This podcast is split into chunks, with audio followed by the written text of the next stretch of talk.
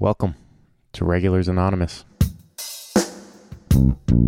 with host Zachary Landry, sitting down with the people who are standing in line behind you at the grocery store and hearing what they have to say.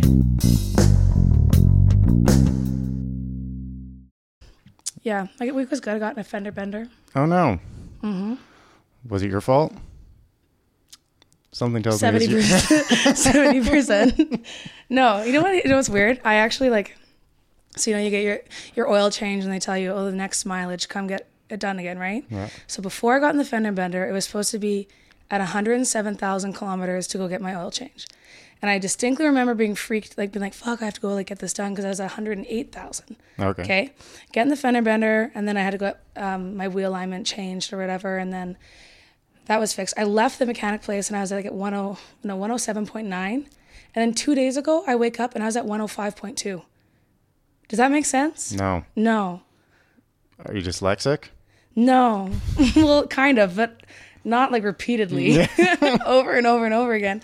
And then I was like, ta- oh yeah, we're gonna hear the cat. Sorry. um, I was told that like people are like, no, that doesn't work. So I've like been gaslit by my car for the past week because I'm like, people are like, no, Emily, you didn't read it right. But I'm like, no, I did. But how does that happen? Do you know? And your car's just preemptively warning you that it needs an oil change. no, but then pay- here's the thing. I was like, can I wait until 107? Nah, Did you just gain a few yeah, thousand like, K? yeah, like is that is that how that works? Yeah. I would say. No, I'm gonna go today. yeah, for sure. But it's a very that was like the most exciting thing of my week. So what happened in the fender bender? What were you doing? I I was just driving. Um, Trying to figure out your ghost car? yeah, right. No, and someone pulled out in front of me, and then I swerved out of their way, and then I was, and then I was just like, it's my normal routine to drive this certain route, and then I was like, I can make the turn. No, and then I like slammed the whole side of the car against like the median on the right hand turn. Oh no. Pretty good too. I did a great job. It was You committed to it. Yeah. Committed to six hundred dollars to fix the tire thingy rods. Don't Tie know. rods? Yeah. The tire rods. yeah, those. that's funny. But yeah, that's been pretty much it. yeah. If that keeps dropping, just crank it. Yeah. There.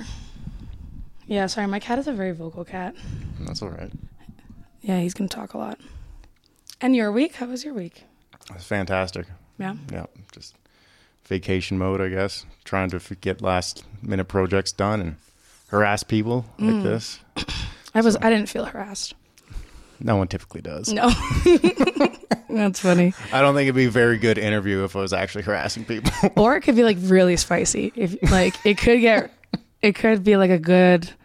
It's like the same way that I watch like Doctor Phil to see like a train wreck. oh you my know, gosh. it's the same kind of thing. It could be. Should think about it. I don't think I have the energy for it. Yeah, no, absolutely not. I wouldn't have the energy either. I'd be like, this is done. Yeah. so you're playing in Lethbridge. Was that at the Owl? no, um, a friend of mine. We're doing. We're kind of starting a, a little project where we'll feature like three to four artists um, every few months, and then we'll have professional recording done and um, professional. Like my brother's videoing it, and then essentially it's like a lot as a show where it's like a live recording process that people can be a part of. So we did it in um, this really beautiful big church, and then yeah, it was actually pretty cool. The acoustics were killer. Nice. Is that church an Airbnb? Or is it just a, a music venue?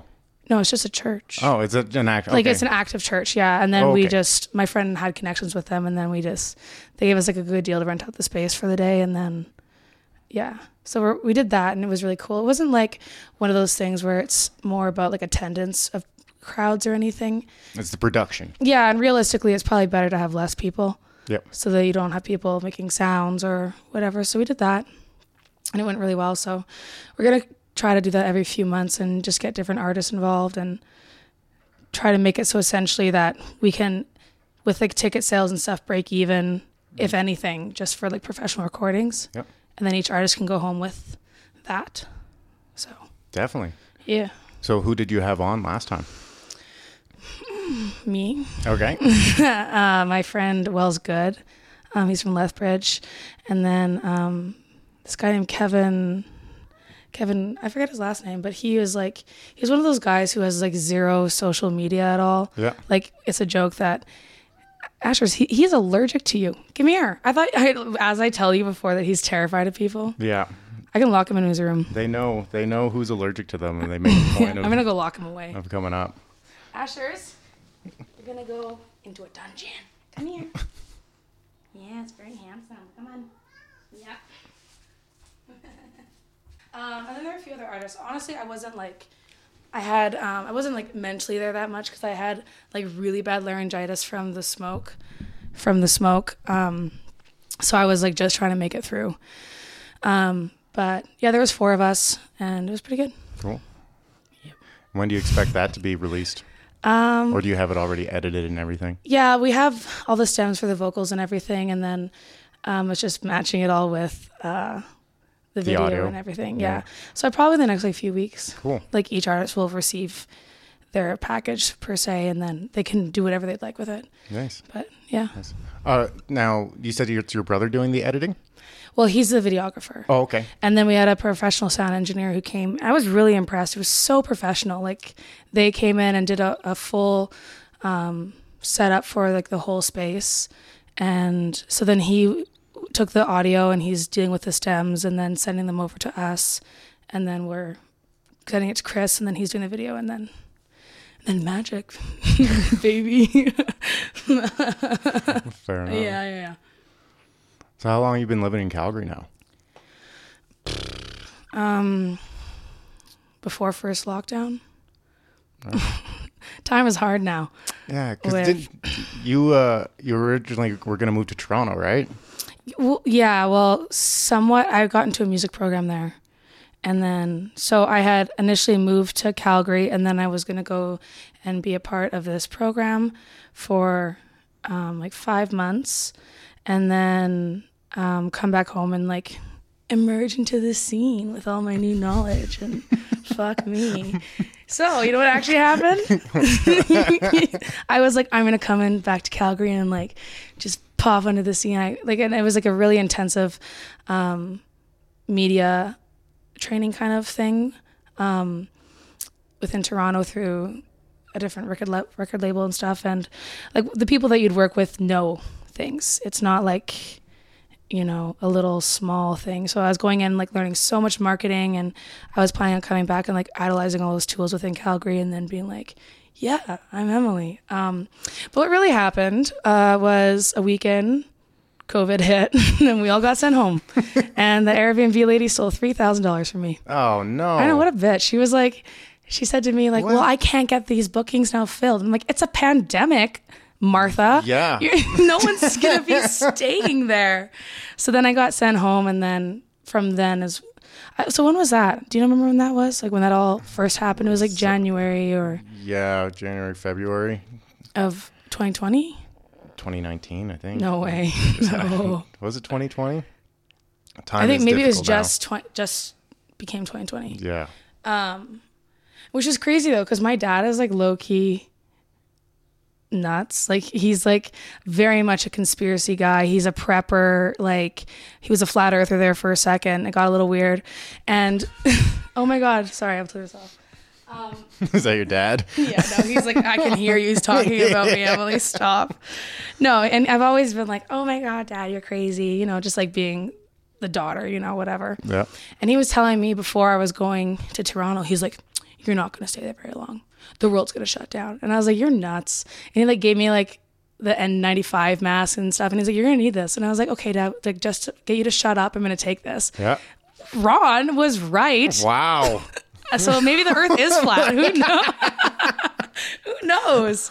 So Who does Ron talk to? I don't know, man, but he was talking about it in like October before. Wow. I don't know who he's talking to, but he he's like, "Well, I don't think you're gonna last there very long. I think you're gonna get sent home." And I was like, "Thanks for the positivity. Like that's awesome. I didn't work like two jobs for a year and a half to save up for this, so I was like, screw you, dad." And then he was right. That's a rough one because I'm sure he probably wanted to be supportive, but Oh, I know, but he he's a he's a realist yeah, or autistic, one of the two. I guess. he's just like, "This is the fact," and I'm like, "Okay." realist because he is autistic. Yeah, that's yeah. they could go hand in hand.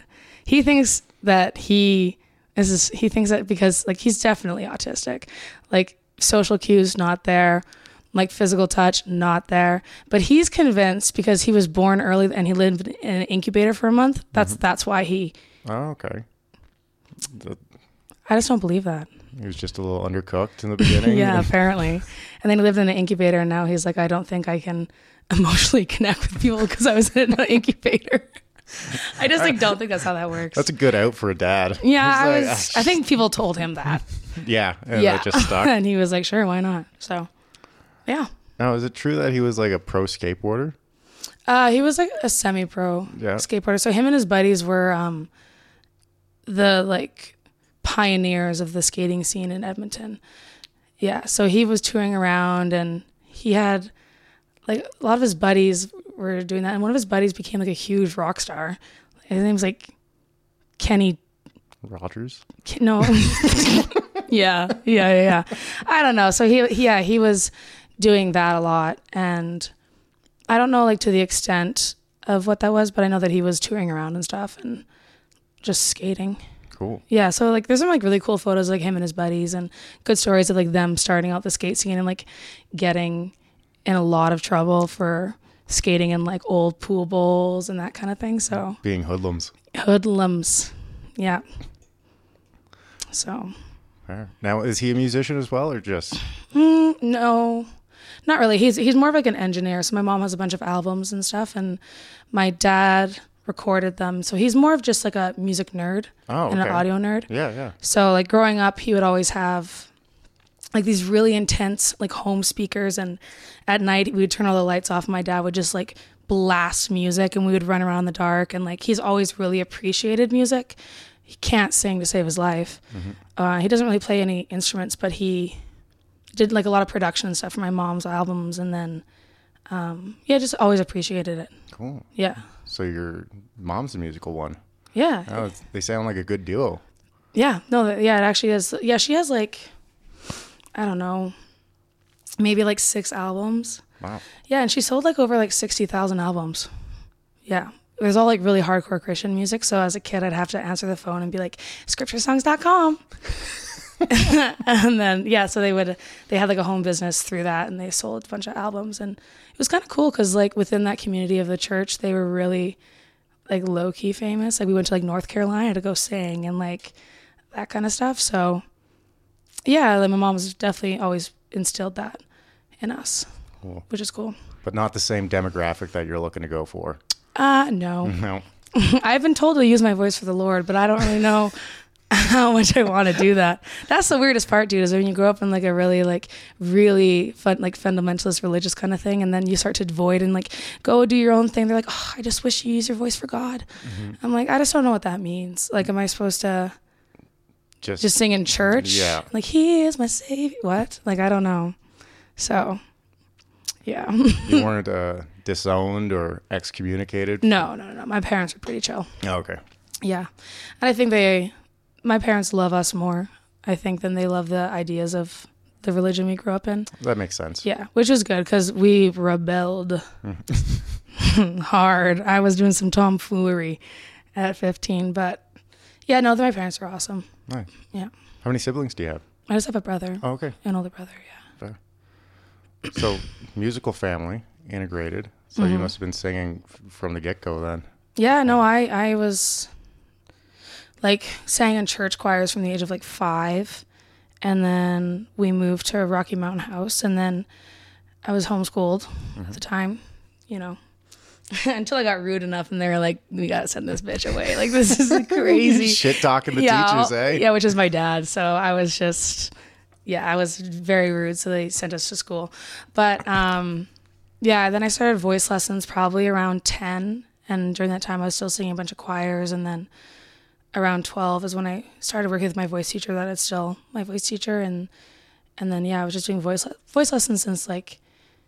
10 and lots of performances musical theater and then eventually went into opera and that stuff How long did you do opera for? uh, probably about 10 years Oh, wow. yeah, it was pretty serious. I was like, I was I was an opera bitch, dude. I was like, I got into university for it, and I was really believed that I was gonna do that. So yeah, it was like my whole life I was doing, you know, singing in nationals and going to opera programs and trying out like flying around to audition for universities and very much an opera child. What's the opera scene like? Is it like Honey Boo Boo? What's that juice that she her mom would make her drink? Do you remember the honey oh, boo boo? no. She would like have her kid drink like it was like Mountain Dew and Red Bull mix, and they called it like something juice, like jungle juice, and they would just amp this kid up at five on like a Red Bull to perform. No, it was nothing like that. No. Stimulants. yeah, no, just give their kid meth. Yeah. it's like go, sweetie. Uh, no, it's um, as you'd expect it. It's very um, polished. It's very in the realm of like what ballet would be like. Okay. Yeah. Yeah, it's very, which I didn't always quite feel like I f- like fit into. I was like, I want to get tattoos. I want to, you know, and I don't really care about like if my German is absolutely perfect. It's, it's very much about like being precise, being technical, um, which is, you know, I can appreciate that, but not enough maybe for me to be like, this is my whole life. No, but it, it's good lessons to learn uh, to carry forward as a performer. totally like it, it gave me my voice it gave me like everything i would never like it was w- the best experience but i remember just like um when one time i was singing in nationals and um this i think i came third or something. I'm not sure. But um this girl who won um I just like watched her perform and I felt absolutely nothing. Like there was no emoting, there was no like for me I care about it- do I make someone feel something? Or you know am I bringing people in emotionally? And does it sound pretty? Um, and I I didn't feel any of those things for that like which her performance but her German was perfect her Italian was perfect all the technicalities were perfect and I remember just thinking to myself like well I don't care enough about those things to succeed in this like you know I have the voice for it but I don't care about those things enough. I care about did someone feel something? Am I bringing an audience in? You know, I don't care like care about doing a song that's 200 years old perfectly. You know? You want to put your own style to it. Yeah. Yeah. yeah. yeah. So that then I was like, no, and then I fell in love with some fucking songwriter. Don't do that. Don't never date a musician. No, they are don't- walking red flags, man. I Don't, don't date in your own realm. Absolutely not. No. So then I was like, I got into university with like a really nice little scholarship and um, with a professor who mostly taught like master students for my first year, which is like a very big deal. Um, and then I was like, I remember, then I like was dating this musician dude, and I was like, he's like, we can write songs together, and I was like, oh my god, sick. and I had never written songs before, ever. I had never during my life been like, I'm gonna write a song. No, I was always singing p- other people's songs. And then I remember I was in like just starting my second semester of grade 12 and I said to my mom, I'm like, I'm moving out next week and I'm not going to university. Don't do that. Holy fuck. it's not good. How hard she backhand you? Uh, she looked at me and said, I will forever be disappointed in you. And I was like, fuck. She's The emotional backhand. like I don't, but I don't blame her. That that woman flew me all around and like just constantly supported me. yeah. I was doing voice lessons at that like that time like twice a week, which is like a dollar a minute. Like she was spending like three hundred bucks a week on my voice lessons. Yeah. Not to mention flying me to universities yeah. and yeah, like I- completely warranted for her to say that. Yeah. Absolutely, she's better now. She's Yeah. much better now. But So did you not go because you were dating the musician? Uh, I don't know. I think there's a lot of like little things that kind of tied into that. Um, I think one, like knowing that I wasn't for sure like 100% wanting to do that. And also like more of the sense, kind of feeling like I was filling someone else's mold versus like what I wanted. Yeah, yeah. And I had never really experienced or like thought about like, okay, like is this something I really want versus like everyone being like, this is what you're gonna do. You're so good at this, and like especially like going to competitions and stuff, and people be like, oh, what voice program are you thinking about, and that kind of thing. So I think that like, if anything, that was like an that was probably a major part of it. But then I think you know the musician thing and like and actually just like feeling like I was expressing fully and like really loving it was like writing music and stuff was a big catalyst for it. But then like the dude helped for sure. Yeah. So my mom was like, she's like, what are you gonna do? I'm like, I'm gonna be a songwriter. She's like, bitch, you don't write songs. You, you only replicate. She's them. like, what are you talking about? And I had never written a song. Looking back at it, that was a bold thing for me to do. That especially was to her. yeah. Yeah, I don't know, man. So yeah, then I started doing that. Nice. Yeah. Been doing it ever since. Yeah. So how long you been writing then? If that was what was that? Eight years ago. Don't say that. um uh, yeah, probably like 7 years. Yeah. Yeah. Let's go with that. Yeah. Cool. Do you remember the first song that you wrote? Yeah, it was pictures. It's um I wrote it with um that person and I didn't write that much of it to be honest. Like it was more of me just being in that process. And it was a really weird controlling dynamic that situation and it was really not healthy. Um but yeah, it was that song and it was a really related to my brother because my brother during that time I think also a reason why I like pieced out um was because he was like going through really active addiction at that time. And i was like i gotta go. Like i cannot do this. So then the first song was really about that. This um because i remember christopher like there was a point where he was like really in addiction and then um like he wouldn't look at photos of himself as a kid like he, he like couldn't in the sense of like him like I, I don't know exactly what he felt but I, the way i interpreted it is like he like feel like he let that child down Yeah, yeah. or something How did you get here? yeah, from and he just didn't want to see photos of him as a kid. So, like pictures of the choruses, um, like take my pictures off the fridge. We both know I'm not that kid now, mama. So then that like really was like to me and felt like a really healthy way for me to express things. And so that was the first one that really definitely it was like the catalyst of everything. Cool. And when would did you start performing your own stuff? Performing like my music or Yeah. yeah, around that same time. Okay. Yeah. Um, like I'd been performing my whole life, right? But I didn't start like showcasing my songwriting and stuff until probably yeah, around that same time. Yeah, uh, when Emily Vay came into her own. Yeah. Emily Vay. yeah. You know what? I randomly made that name up, but it actually works. So, can you hear my cat trying to break out? Maybe. Might get picked up. We have to do the same thing when we're recording at the house. So we got one dog that anytime he hears anything outside, he just goes off the wall. So Yeah, which is wild. Maybe he just likes you because, like, typically he's gotten better, but when it comes to, like, especially men, he's like terrified. Mm-hmm. So maybe you have a very, like, calm aura about you. basically what you see is what you get. Yeah, right.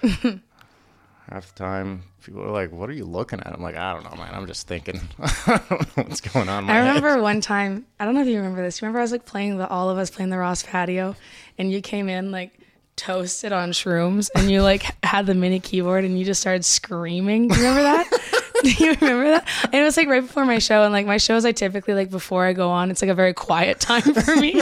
and I'm like typically just like warming up and stuff and you grab this computer and you're like ah! in the green room and then you're like, Emily, do you want some shrooms? And I'm like, no. do you remember I remember- yeah, I remember you had your because you had your keyboard there, and I just started fucking around. That was so funny. It was so good. yeah, I loved it. I don't know if it was uh, that same night later. No, because you would have been playing the Ross Street patio, and then it, I think it was some other time. Jeremy Duty was hosting the open mic. Oh, I remember something. this. that also on No, shrooms, tell the story. Go ahead. And just played that one riff for like 14 minutes. And you were so high. You were so. yeah, I think Hi. you sent me a picture. it was just pupils. And it was like funny at first, but then you just like kept going. Like you didn't stop. And Kyle was like, it's been like 15 minutes of this same piano chord over and over again. And then I jumped in and started singing. yeah, Is that what happened? I think so. Yeah, because I was like, this has got to end somehow. or it has to at least escalate. Yeah, I was definitely definitely doing a lot of we'll say bits at that point where I would just do things until people would kick me off stage No, I loved it. and just push it. I think I that- loved that. I thought it was super funny. It was like the first time I met you. I don't know if you remember, but it was I don't know, I think I was like with Kyle or something and then we went to go to the vat and mm-hmm. it was an open mic and you held a huge cardboard sign up that said yikes when people were singing. Do you remember that? I thought that was it was like my first introduction to you and I was like, yo, this is funny. It's so out of pocket, but so funny. Ah. Yikes. I felt, yeah, just harassing people like that. I liked is- it. I thought it was funny. It was not like there was no like ill intent. It was all funny. So- No, sometimes even when I just yeah, you're just having a good time and whatnot. But I remember it was at the Olive again before the renovation, so it was mm-hmm. more intimate. And this one gentleman, he got up and he was like, he was a good guitar player and everything. And he just explained that he wrote this song about his his wife and that she was in the room and how much he loves her and all this stuff. Where And is this going? well, he started playing it, and I expected him to sing, but it was just an instrumental. And I started laughing, and I could not, and it just got worse. And I felt, like an asshole, felt dude. like an asshole. Yeah, no shit. And it's always bad when you you're, you start laughing so hard that it makes the other people around you laugh. yeah, laughing. especially when you're trying to contain it too. Like when you're in a, pr- a situation where you can't. Was other people other people were laughing too? Oh yeah, because it just once again the laugh just started going on for way too Did he long. ever come back to play? I haven't seen this. I was like, yeah, no shit. He's like, fuck this place. oh, that's funny. That's awful. and it wasn't it wasn't to make fun of the guy or anything. No, I was just, you just thought he was gonna sing. Yeah, you know, sing sing us a love song, but it's just an instrumental. Or I had a similar situation. It was someone uh, they brought. It wasn't it wasn't out here. It was out east, an open mic there, and someone had brought a harp. Right, and they were Like a full? no, big- just like a mini one. Oh, okay. And once again, they just this long explanation about what the song is and like the historical context and everything, and just starts harping away. Harping away. I'm like, "Ah, I'm glad you gave me like the the cliff notes on this because I wouldn't have been able to piece that story together. Yeah. You know, it's just that's very much classical music too. Until Yeah. you like learn about it, and you're like, oh, that's what that was supposed to be about. Sick, awesome. Especially when it's like different languages and stuff too. Yeah, and I'm sure like once you kind of nerd out and study that for a while, you recognize the themes. Maybe? I never did that. No. No, I didn't care. I don't know. Like you have to study like the international phonetic alphabet, which is actually really cool. It essentially makes it so you're like learning all these like different vowels and I don't know. I didn't like go too into it, but essentially it makes it so that you can read and pronounce like any language. Oh. And then once you study that, then you can just at least pronounce languages properly. So that's cool, but I didn't. Oh. I just didn't care. Are you good at impressions? Sometimes. Like, can you can you fake speak German? I mean, Uh, no. Can you? Greiben, Volleyball. Ich mag I den- don't- I don't know. It's No, I don't think I am. just I think my impressions are stronger in other areas. also, I have no idea what I just said. I just we used to make it. I like, I hope that wasn't imagine your anything. podcast just gets canceled. You have an army of German people just going after you. There's campaigns. There's, How- like dare- a the petition.org. Uh, oh, that's funny. How dare you say that about volleyball? It's like their national sport. What is their national sport? I wonder. Do you know? Anger? I don't you know. know. Do we have a national sport? I think it's lacrosse, isn't it? Oh yes, that is right. That is right. I don't know why it's not hockey. Because lacrosse came first. Oh, well, that makes more sense. Yeah. What's the U.S.'s? Baseball? Baseball, maybe.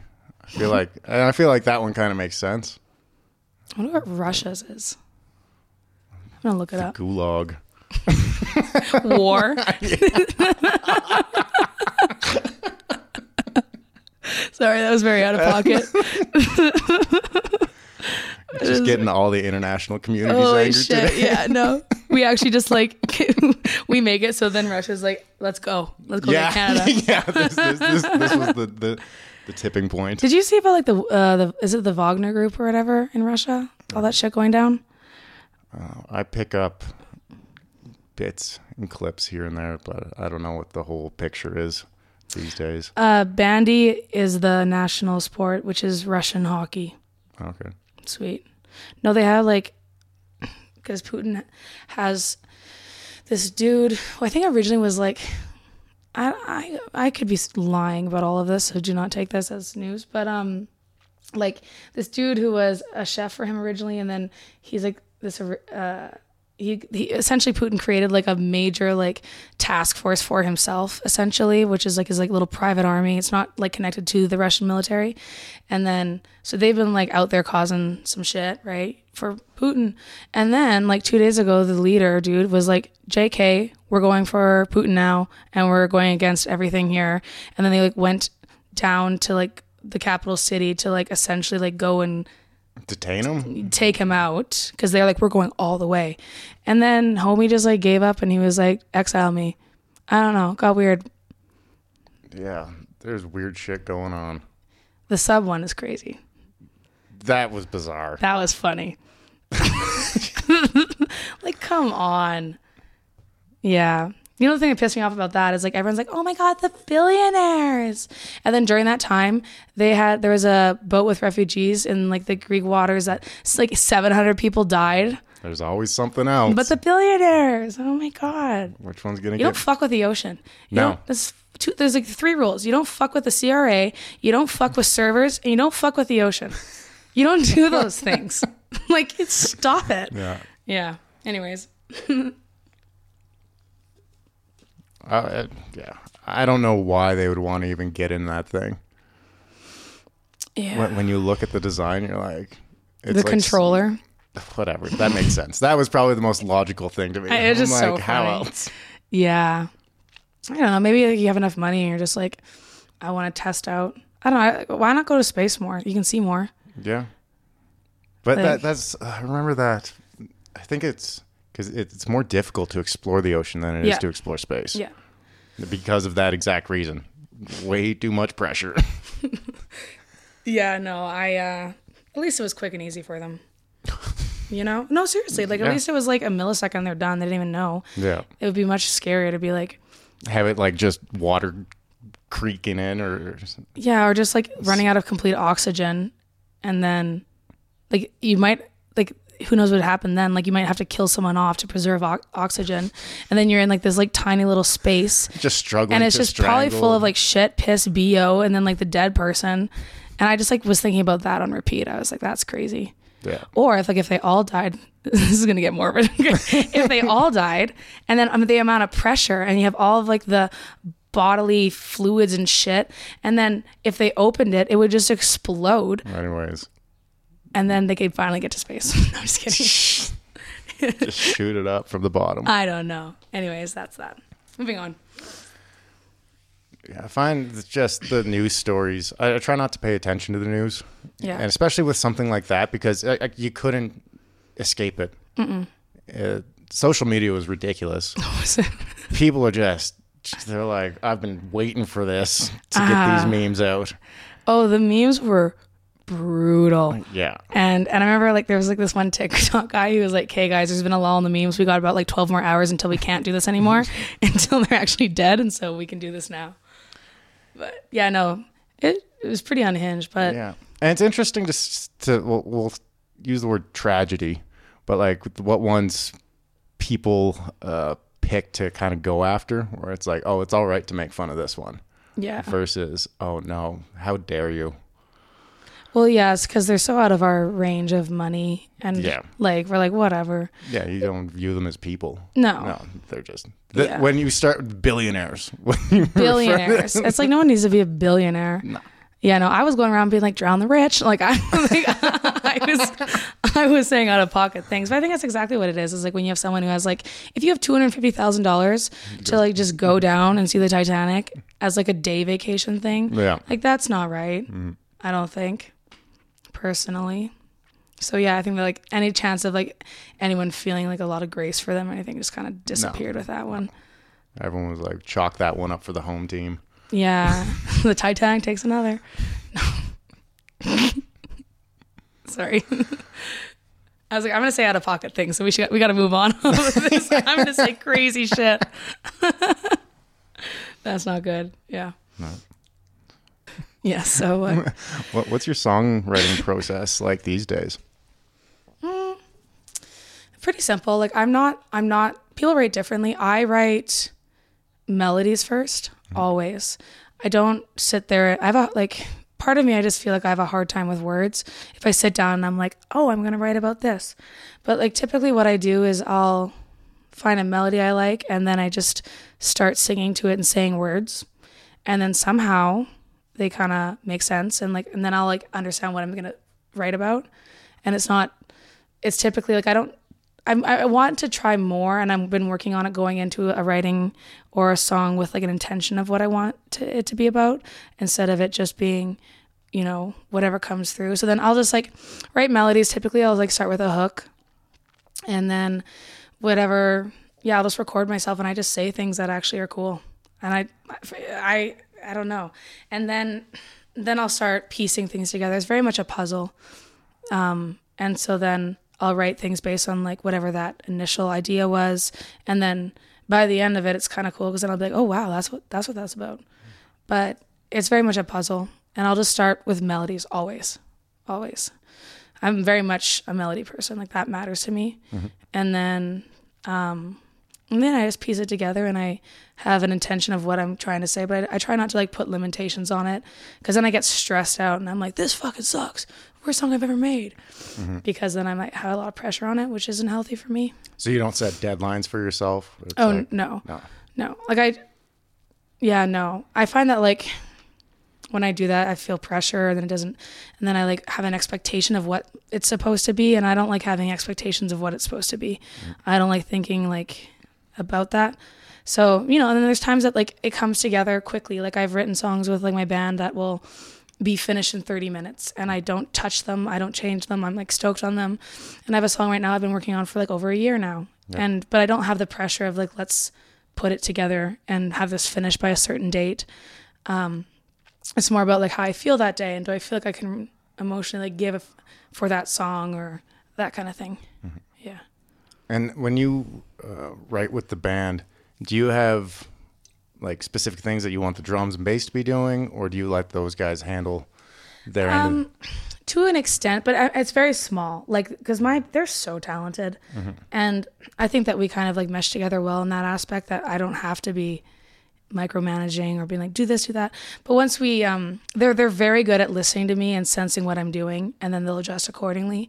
And then maybe after then we'll go through and we'll talk about things that can be changed or how to build better or that kind of thing. But i pretty much let them do their own thing and that's kind of why i like like i like collaborating like that where each person has their own input and it comes together beautifully and i don't like to be micromanaging over it or and i'm also like not i'm mainly a vocalist right Yeah. like i'm not someone who i don't feel like i'm equipped enough to be like yo the drums do it like this i have like two ounces of rhythm in my body White girl rhythm. and I need those two ounces.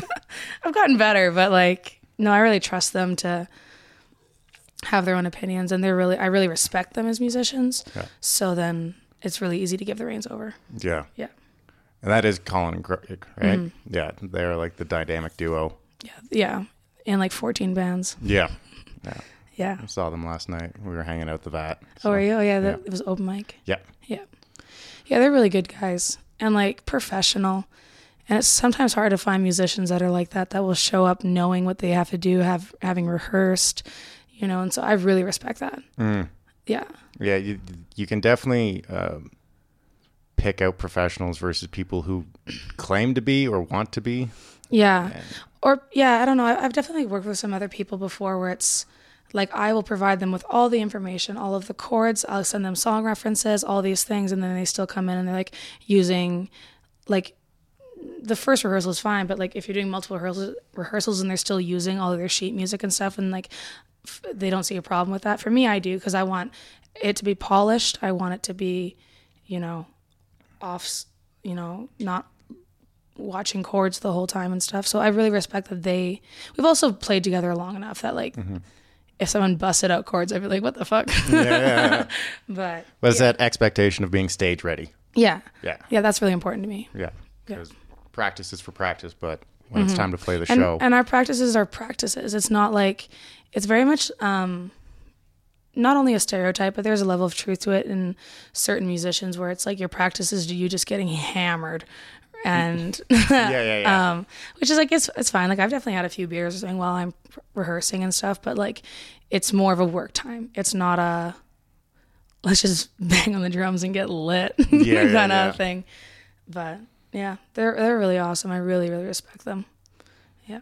Yeah, I've noticed just because I started playing music again ever since COVID stopped, and found uh, just friends randomly um, that I was comfortable jamming with. I guess I guess that's why I put it off for such a long time. Where did you meet them? Where you at? Uh, one of them, we we met. We literally met at Brown's one night, and I was sitting there writing comedy, and he's just like, "Hey, what are you writing about?" And Cool. we chatted for a while, and did not exchange information or anything. Just had a nice chat and let it be, and then ran into him again six months later. I was like, "Oh, nice to see you again, man." Chit chatted, didn't swap any contact, and then we just continuously Just met. ran into each other, and it was like, "Hey, you want to just hang out?" Yeah. and eventually uh, he's drumming for us now but didn't even really know that he played drums you know it was just this It's organically came together. Yeah. Yeah, that's the best.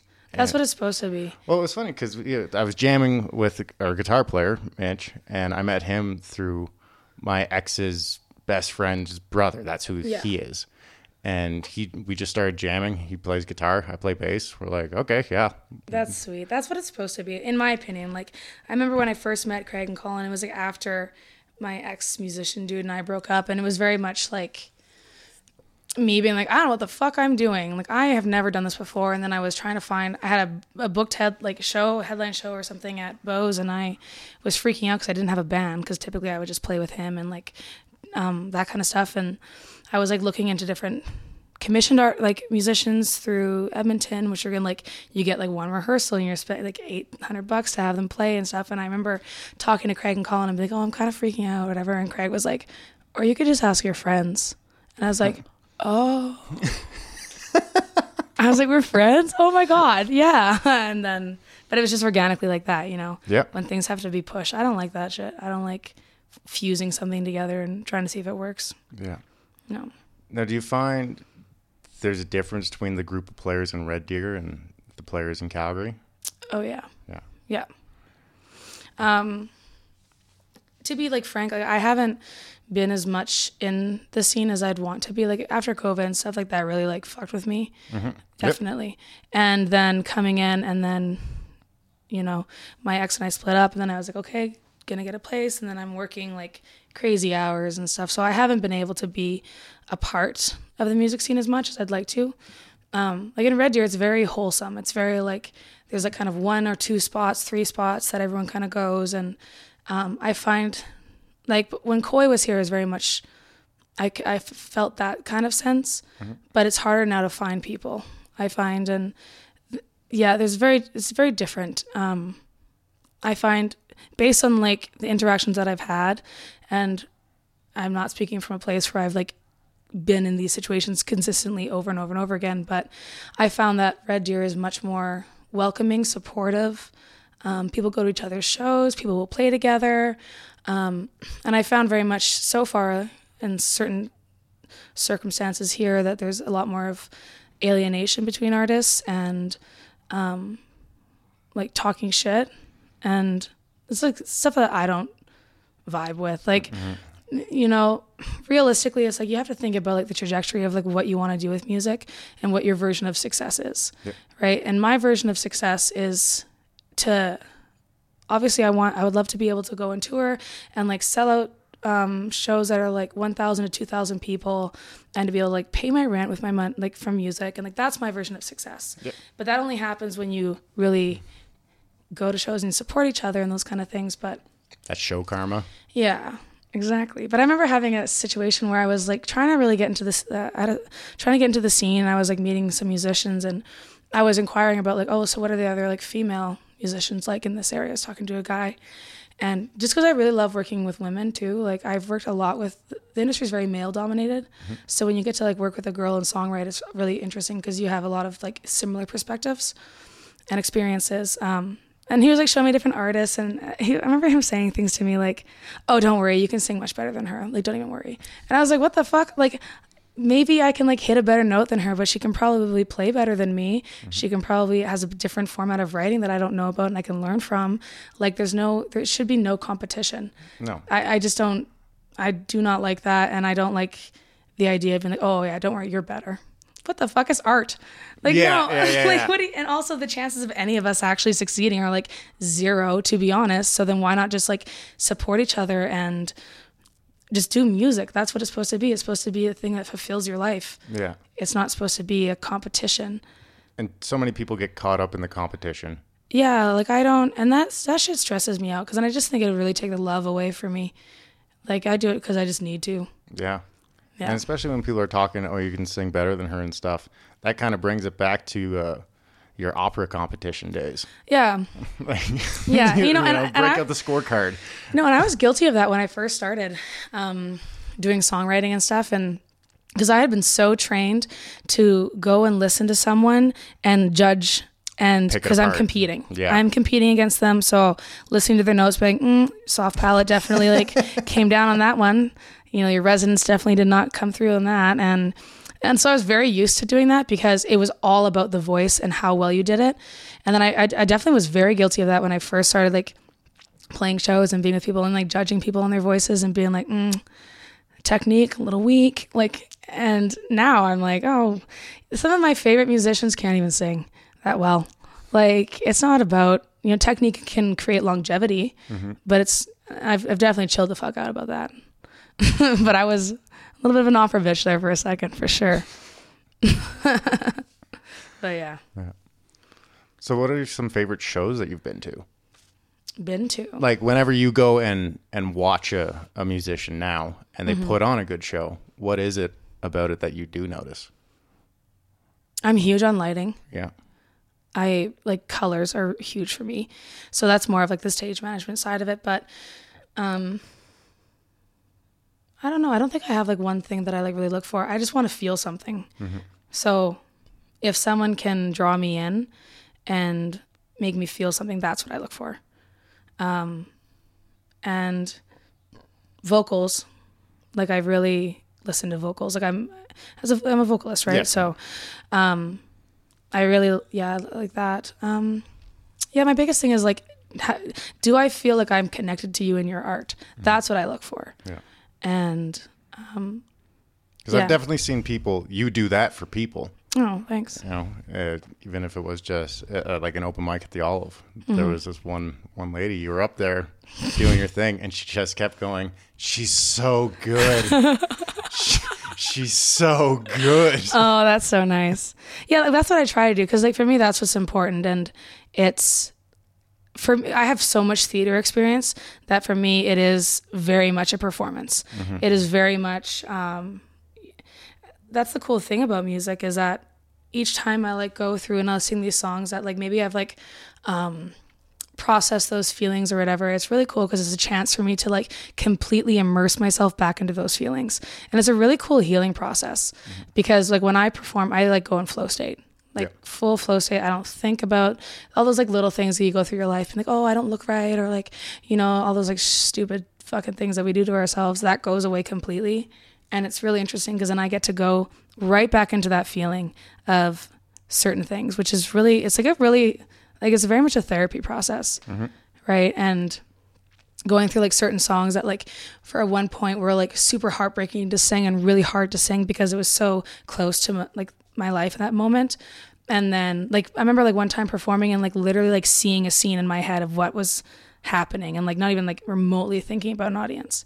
And then going back now years later and as i've grown up and going back and like feel sympathy for myself in that and like just feeling those feelings again which is really cool. It's a it's a wonderful gift. Mm-hmm. Yeah because not many people get to do that. No, no, I'm very lucky. Yeah. So, yeah, I like when people make me feel shit. yeah. So that's pretty much it. Yeah, I like, I like vocals. I just want to hear someone like just express and be honest. yeah, That's, yeah. And it doesn't have to be technically perfect, technically good, but it's just someone who's authentic to what they're trying to tell people. yeah. Honesty in any art is always Yeah, like that's that's the best thing. Yeah, there's no room of like, or expectation of what you have to do. And lighting, I fuck with lighting. I want like cool colors. Yeah. I'm very sensitive to colors. Yeah. Yeah.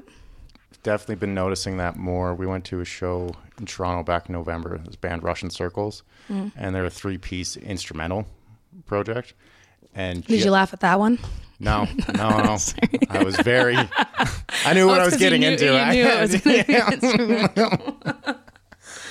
but to how important lighting was for their performance because they Yeah. didn't. There was no mics on stage. They didn't even say thank you or hello. How big was the venue? Was it? It was uh, it was the Opera House, so a thousand. Okay. Yeah, and great show, incredible, engaging. Yeah. But because of all that, everything that goes on into the production side Mm-hmm. Yeah. it. Oh, it's everything. Like Yeah. you, I have so much appreciation for people who and good sound. Like that is everything, and it's unfortunate because it's it's like not up to the artist sometimes, Mm, yeah, right? Like I played a show recently where it was like I could have strangled the sound engineer because it was like singing into a tin can, Aye. and you know, like unfortunately, you can't really do much then. No. So like having a great stage crew is huge. Yeah. That's why I love Bo so much because they have s- such professional people Yeah. who care and not just like, oh, I'm here to make 50 bucks or, No, you know. no. Yeah, lighting. I, I can't, like, I'm very sensitive to lighting. Like, I can't even watch Breaking Bad because, like, the color grading of it is just so, it's so yellow mm-hmm. and, like, bright. Like, I, I like Ozark because it's very blue and purple. I'm very sensitive to that stuff. I don't know. Fuck yellow. I hate that color. And orange? No. yeah. I'm colorblind, so I'm Are you actually? Mm-hmm. It's red green deficient, so it's just certain shades fuck with me. Like, like which ones? Well, for like a long time, I had a pink iPhone. You didn't know it was pink? I didn't know it was pink. Really? What, what color did you think it was? I thought it was just a silver iPhone. Like, because even my phone died or whatnot, and I just ran up to the mall and like hit up a kiosk. It was like, yeah, give me that. I just need something to give. What color are your shorts? These are pink. Okay. Salmon, whatever. Yeah. I can tell that, but just whatever it was, because even the guy, I was like, yeah, I'll take that one. He's like, you want that one? I was like, yeah. Yeah, why not? yeah, well, why not? Yeah. Exactly. And then like, and it was not a new phone by any means, but for like two weeks. I didn't even know they had pink iPhones. it was rose gold. Oh, oh, oh, okay. okay. Well, that's very different than pink. I, He's like, bitch, I don't know. Uh, yeah, yeah. It was two weeks. Everyone's just like, nice phone, man. I'm like, it's like a shitty burner phone type deal. Did you not right? get it for a while? No, it wasn't until I was out having uh, dinner with Mutant Man, and he was just like, Why is your phone pink? exactly, and I was like, what? Once I, I had to hold it up uh, against like a stainless steel fridge, and then I could Oh. differentiate between it. There's actually, it's actually a lot of male population is colorblind. Oh yeah, Yeah. But then that kind of fucks with me because then I'm like, am I colorblind? Because I wouldn't know. it's super. Well, that's because the philosophical idea, right? How do Yeah, we all like know that. what colors you actually see? Yeah. You know, your perception's your reality, I guess, Yeah. right? So maybe that's why I got in the car accident. Maybe that's why your odometer is rolling backwards. See, that's not right, right? no, I, I feel completely gaslit by my own car. I don't. is that a glitch in the matrix? Yeah, because like someone said, like it's, it's pretty hard to do that. Yeah. It's- why would they just do it And if they're gonna do it, why just like two thousand? like, why not something bigger? But then, I don't know. It wouldn't. It wouldn't be something like one of the LEDs or uh, like your numbers kind of dead in that spot, show so it actually like switched to. I have um, because now I'm at like 106 something. Really milking this oil change. no, yeah, right. I'm gonna go today. Wait, no, but look, there's no like, there's no glitch. No, No. I don't know. It's kind of fucking with me. I've been having a hard time with this one. I don't. Yeah. Anyways. when you notice things like that, I had, I had something. I had to tell people about it because it was so bizarre, and it was just we were doing like a it was an aerial platform safety thing. So you basically just go up in a in a man basket with your harness on. You go mm-hmm. up, move around a little bit, and you get certified, whatever. But I believe you. yeah, Yeah. We're, we're just standing there because you know it's one person at a time. I was like, I had nothing to do, and like other guys were like, I want to get this over with right away and get out of here. I was just standing there in La La Land, and this one dude, I swear, he went up and like had his harness on, went up, came down, shook the instructor's hand, and as he walked behind someone. When he got onto the other side of him, he just didn't have a harness on anymore. Yeah, no, I don't like those things. No, and I just Yeah. watched him walk to his car and drive away. I was like, "Ooh, No. no, those are things where I just no thank you. I don't like to fuck with that. Or No. like, have you seen like things where people like if you're on TikTok and you see like the glitch in the matrix things and like there's some things going on oh, that the I'm chick like cuts the lemon." what? I, that, um, people are commenting being like, no, it's like the juice is keeping it together. No, she cut the lemon and then it was not cut. Like, yeah, I don't like that shit. Yeah. But I dive deep into it. I, it's com- Late nights. oh my god, I get into like mermaid TikTok, and I'm like, par- like, oh yeah, the glitch in the matrix ones are crazy. Have you seen the ones of the birds that are just like f- Stuck. stuck? And people out standing underneath it taking pictures. Yeah, and then like there's always like some like dumbass and the like like name like Jefferson who like you know has like doesn't know anything, and he's like, oh yes, it's just like scientifically this. I'm like, no, you- mm-hmm. It's just uh-huh. the airstream in that locale.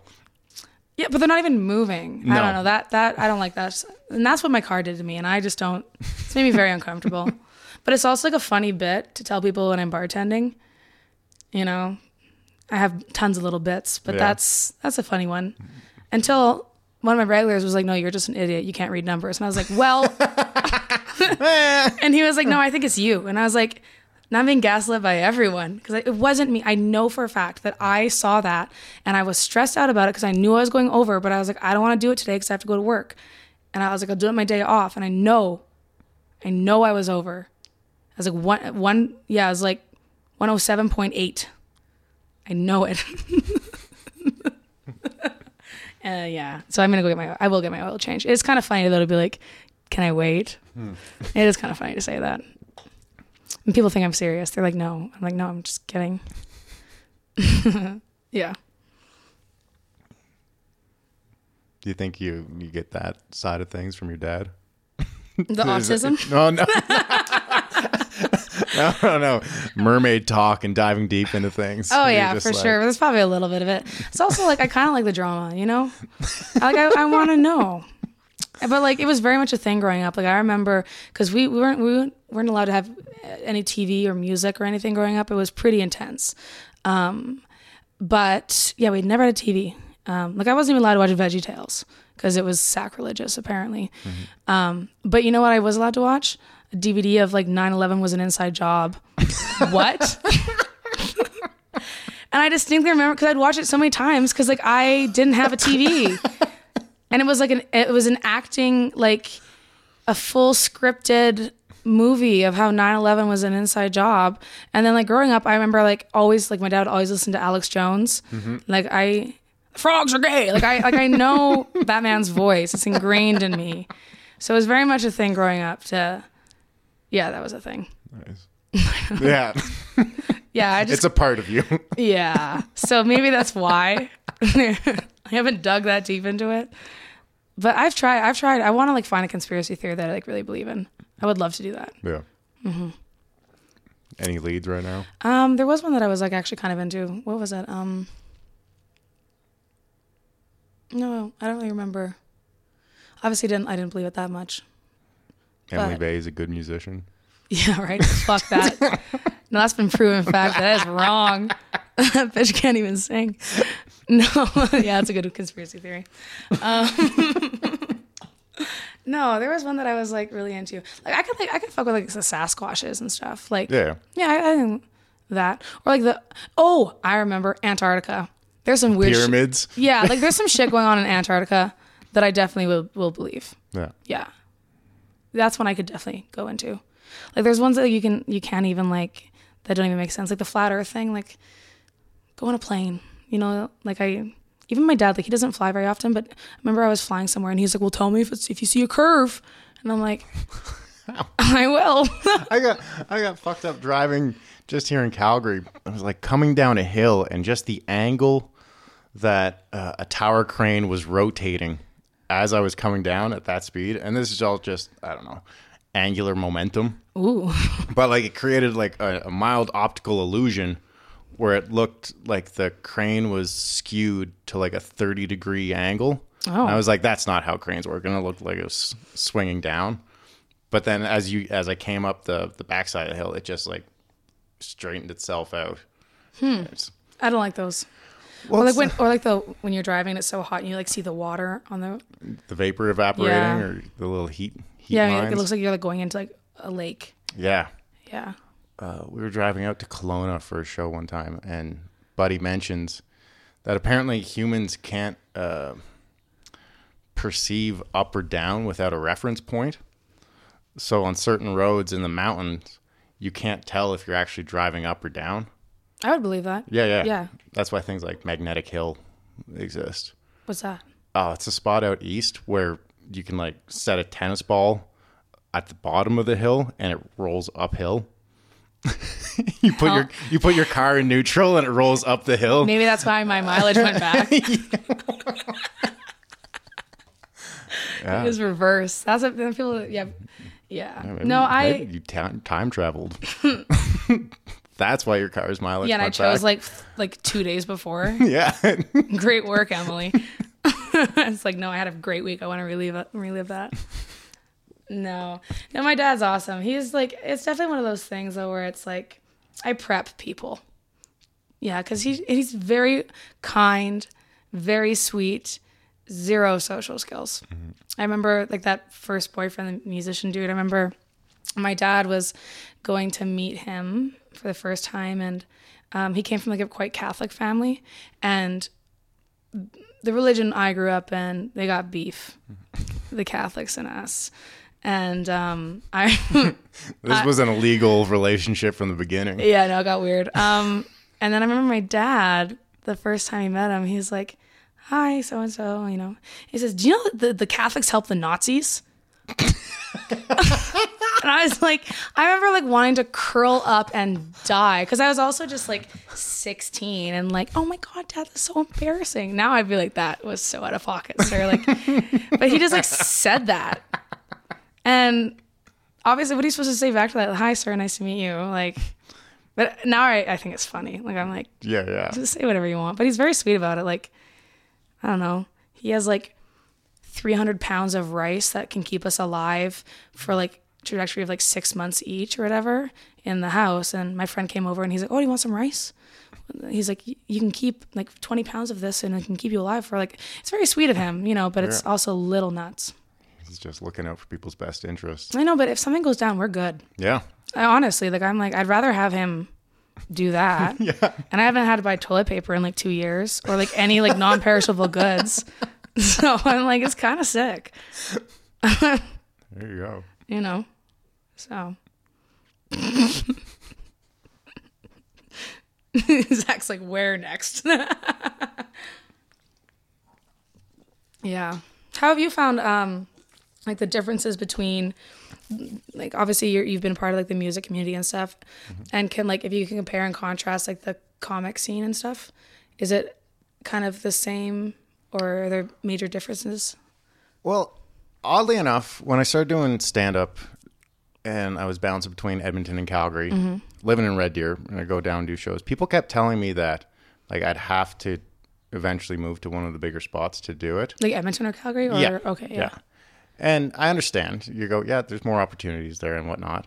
But starting out, I honestly just integrated myself into the music community yeah because I would just go around and get to know people and I tried to get I, I was doing every music open mic.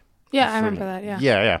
And was super fortunate for that and it, it just worked where now I didn't have to drive through do a 3-hour round trip for 5 minutes of stage time. totally I can, you know, work out my stuff and especially starting out, you're just working out new stuff. Yeah. Like it doesn't mean anything. It's not good.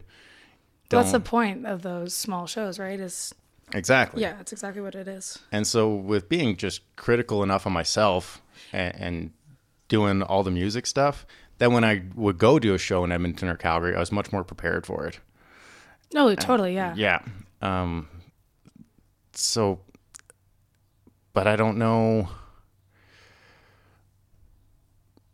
The music, well, going back to what you said about the music scene in Red Deer, like it is just wholesome. Mm-hmm. You know, even last night, uh, we went and did the Cheers Jam, and playing with a band now.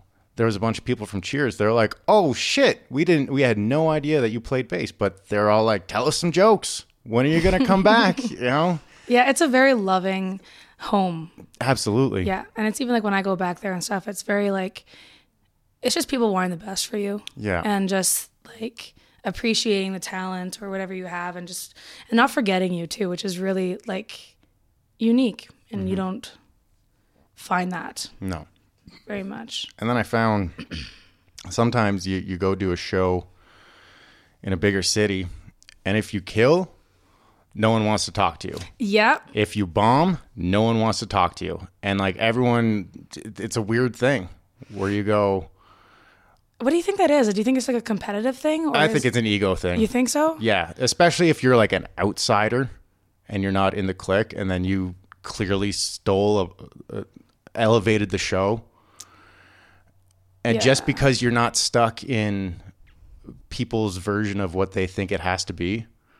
I remember doing shows in Edmonton, and guys, I get off stage, and guys are like having a good time and whatnot, and they're just like, "We, I had no idea that you could do that, that you were allowed to," do. and I was just fucking around with the audience, right? Just Really? yeah, because you read the room. So you're saying like in that context, like they didn't know that you could go out and like, what do you mean? Like are they, literally just do anything. what? I know, like it's a weird thing because it was, it was uh, like a nice show, but you knew that if you tried to treat it like something else, then it wasn't going to fly. So you just have to be honest in the moment, Yeah. and you go, listen, we're not going to be like a, a laugh every ten seconds here, but we can have an entertaining time, Totally, and we'll yeah. have fun together, right? And it's not life or death. No. Yeah. So you just throw the script away. And I think I just kept asking, I just learned everyone's names in the audience, Mm-hmm. introduced them all to each other, and just started piling on their jackets. And it was just a goofy f- f- 10 minute thing that was not planned by any means. But it's like, I want to have fun. That's just, it's um, also refreshing for an audience, Exactly. Right? because- it's not like a same routine thing where they know, like if there's like, yeah, I think that that's interesting. Yeah, because one of the worst things about stand up is it is partially like artificially inseminating humor into a situation. Yeah, no, that, that sounds very difficult. yeah. Yeah. And so to do that honestly is the tricky part. Yeah. You know, you got to get people on your side and try not to fucking jam mediocre jokes down their throat to elicit a laugh. Yeah. Just like low hanging fruit jokes. So you're like, ha, that, ha, ha. and like also like once again the context of the situation. If you're not at a club and you're just hanging out in a bar, maybe people didn't even know there was a show going on, and then some comedians get butthurt that people weren't laughing at their joke. It's like, yeah, man, they did not come for you to talk at them. Yeah. you know, that's that's an interesting thing because that that was something that really just like going off of what you're talking about, like people coming in, like maybe not even coming there for you, right? Um, that was a really hard thing for me at first because like when it comes to opera, you sit and you listen. I don't like if you I don't care if you hate it and you only exit when the song is done. And if you come in during a song, it is like you're black. Like it is a blacklisted thing to do. Like you do not do that, right? And so then I'd go and play shows, and people just like weren't fucking listening. And I was like, at first, my ego was a little bit like, what, you know? And then now I take it as like a challenge. Absolutely. Oh, it's such a challenge, and it's kind of fun. Oh, and it's so good when Yeah. Mm-hmm. you get them e- engaged and they're like, "Oh god damn, Yeah. we just stumbled into this?" Yeah, and I take it as like sometimes it does suck depending like my men- like my mental health going into the show, but then if I'm feeling good and stuff, and I'll be like, oh, I'm gonna make you listen, you know, and and breaking like that third wall and making eye contact, and I think it's cool Yep. when people don't listen and then you can get them to. Yeah. Like that's really interesting. I love it. and that's part of part of you being engaged Mm-hmm. right not just going up there and phoning it in Yeah, you go no this is right here, right now. Yeah. Let's be involved in it. And it's definitely like my own ego in that sense where I'm like, I'm good enough that you want to listen, Yeah. you know, and you know, there's a there's a time and place for your ego. Yep. And for me, like I think that's a good, healthy place to put it. And then sometimes people don't fucking listen, and you're like, well, whatever. And then it becomes like a fun rehearsal, or now now there's no pressure. Yep. Exactly. You can just throw it all out. Who cares? Like it doesn't. No one's gonna be like, oh, this was the highlight of my life. You Well, know, and that's I'm gonna remember I- this forever. I think so many people put way too much uh like oh this this will be the one or Mm-hmm. whatever this I don't even know. You yeah, know, this they put way too much uh, just pressure. pr- pressure on themselves and on, on, on a Expectation. situation for something that has no no actual maybe the value is a learning process but in that moment itself just let that be a moment You know, it just it is. It just is. Yeah. And it exists and you know, and you're gonna fuck up and you know, it happens and but it just is what it is and it's perfect the way it is. yeah because i'm Yeah. sure you've had banger shows where you were just buzzing afterwards Oh yeah, for sure. And I've Yeah. had some shows where I'm like, I hated that. and then like the the shows that you go after your friends and you apologize. yeah you know what I mean? Like, sorry, man, that was not the one for you to see. And No, then and then no. they're like, oh no, it was awesome. I'm like, don't even lie to me. But you know, there's both of those, and both that's the whole process. Mm-hmm. It's not about. I don't know. For me personally, I'm not thinking about like, oh, like this this show is my next stepping stone for this thing, and then this is that, and you know, sometimes I like feel like I should do that more because maybe it would like push me more forward and mm-hmm. and really like you know I think there's like two types of musicians. There's the ones that are like me that I could like sit in a f- like a flower field with a guitar and be like my feelings. And then there's like the artists that and like I can't respond to an email to save my life. And it's a very big problem for me because Yeah. then I miss opportunities and I I and I look unprofessional. And it's a hard. It's for me like that's a thing I struggle with. And then you have the musicians that are like on top of their shit, and then they're like, but then they're like crazy perfectionists, and they keep working on songs over and over again. And like there has to be a balance between the mm-hmm. two, right? So like I definitely need to be like, oh, let's enter marketing mode, Emily. You need to respond to an email. They don't just know that you read it. yeah I just like think they know. What? And so I'm working on that, but it's interesting that you say like they so when you met like did you meet like Mutant Man and stuff through that? Like when you started doing comedy and stuff through the music scene or did you know him already? No, it would have been uh, yeah doing the open mics because he showed up to play at, at the Olive, and I was waiting to go on, and I can't remember who went first. I think he was on, and he played a cover of "You" by Bad, uh, Bad Religion, and just at that time, I was skateboarding with a buddy from work all the time, and we've put on Tony Hawk's Pro Skater 2 soundtrack as we're you know try, trying to kickflip in his garage. Cool. And as soon as Tyler played that song, I was like, I'm gonna be friends with this guy. Yeah, he's this super he's dope. a really cool guy. Yeah, And, and- Mm. just kind too. Just a good person. And then I think when I went on, either after him, uh, I was doing my thing, and there was some ladies chatting there. And once again, they weren't there for the show, Yeah, yeah. or they they weren't expecting a guy to be talking at them. But I'm talking to the room, and you know, say eighty percent of people are there are engaged. That's that's a that's a win. right? yeah. But I think I think Mutant Man like shushed them and was like, "Oh, he's actually like trying to say something up there." Like, Oh, I love that. Yeah, my mom does that to shows all the time. She's my mom is like there to watch. Yeah, yeah, yeah. You know, and if someone is talking, she'll look over and be like, and I like it's kind of funny. I'm like, go off, mom. You know, she just wants people to listen, which is like that's a you know, people do that for you. That means at least if anything, like, they care about what you have to say. definitely, Yeah. definitely. Or I've the other one. I was closing out one of the shows in the bowling alley, and that in of itself was the big Red Deer joke of like the comedy scene. Like we do comedy in the back of a bowling alley, and it's so much worse than it has to be. Oh, really? Because like Which bowling alley is is it? uh, that was up uh, Heritage Lanes. Oh, really? Where? it was like in the dining room. Oh. So you're not only Oh, I remember. Yeah, not only doing comedy in a bowling alley, you're doing it between like the kitchen where they're ringing up orders and dinging a bell every two minutes, and then the bars on the other side, and then in the background is people throwing strikes. Don't give him that much credit. I don't know if it was all strikes. not all strikes, but you hear them once in a while. People pop off, and that was such a great place because there's so many distractions going on. And if you could genuinely get people to laugh in that situation and be engaged to what was going on, there's so much competing for other people's attention. It was like, That's interesting that you take it that way. I was like, uh, while you're talking that, I was thinking about it. I was like, I would probably never play that show again. Mm-hmm. But that's interesting that you take it that way. As like, there's so many distractions at it. If you do, that's a good way of thinking about that. yeah. Yeah, I would. uh, Yeah, And that was the challenge. And other comedians shit talk that show. And it was funny. The people who shit talked it the most would come down and eat shit for 10 minutes.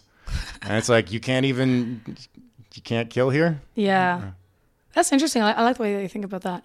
So it- did you play there a lot, or is it just? Oh, like, yeah. That was, especially starting out, that was, I think I was there every Sunday for three years. Holy shit. Yeah. Uh, unless I was doing a show somewhere else.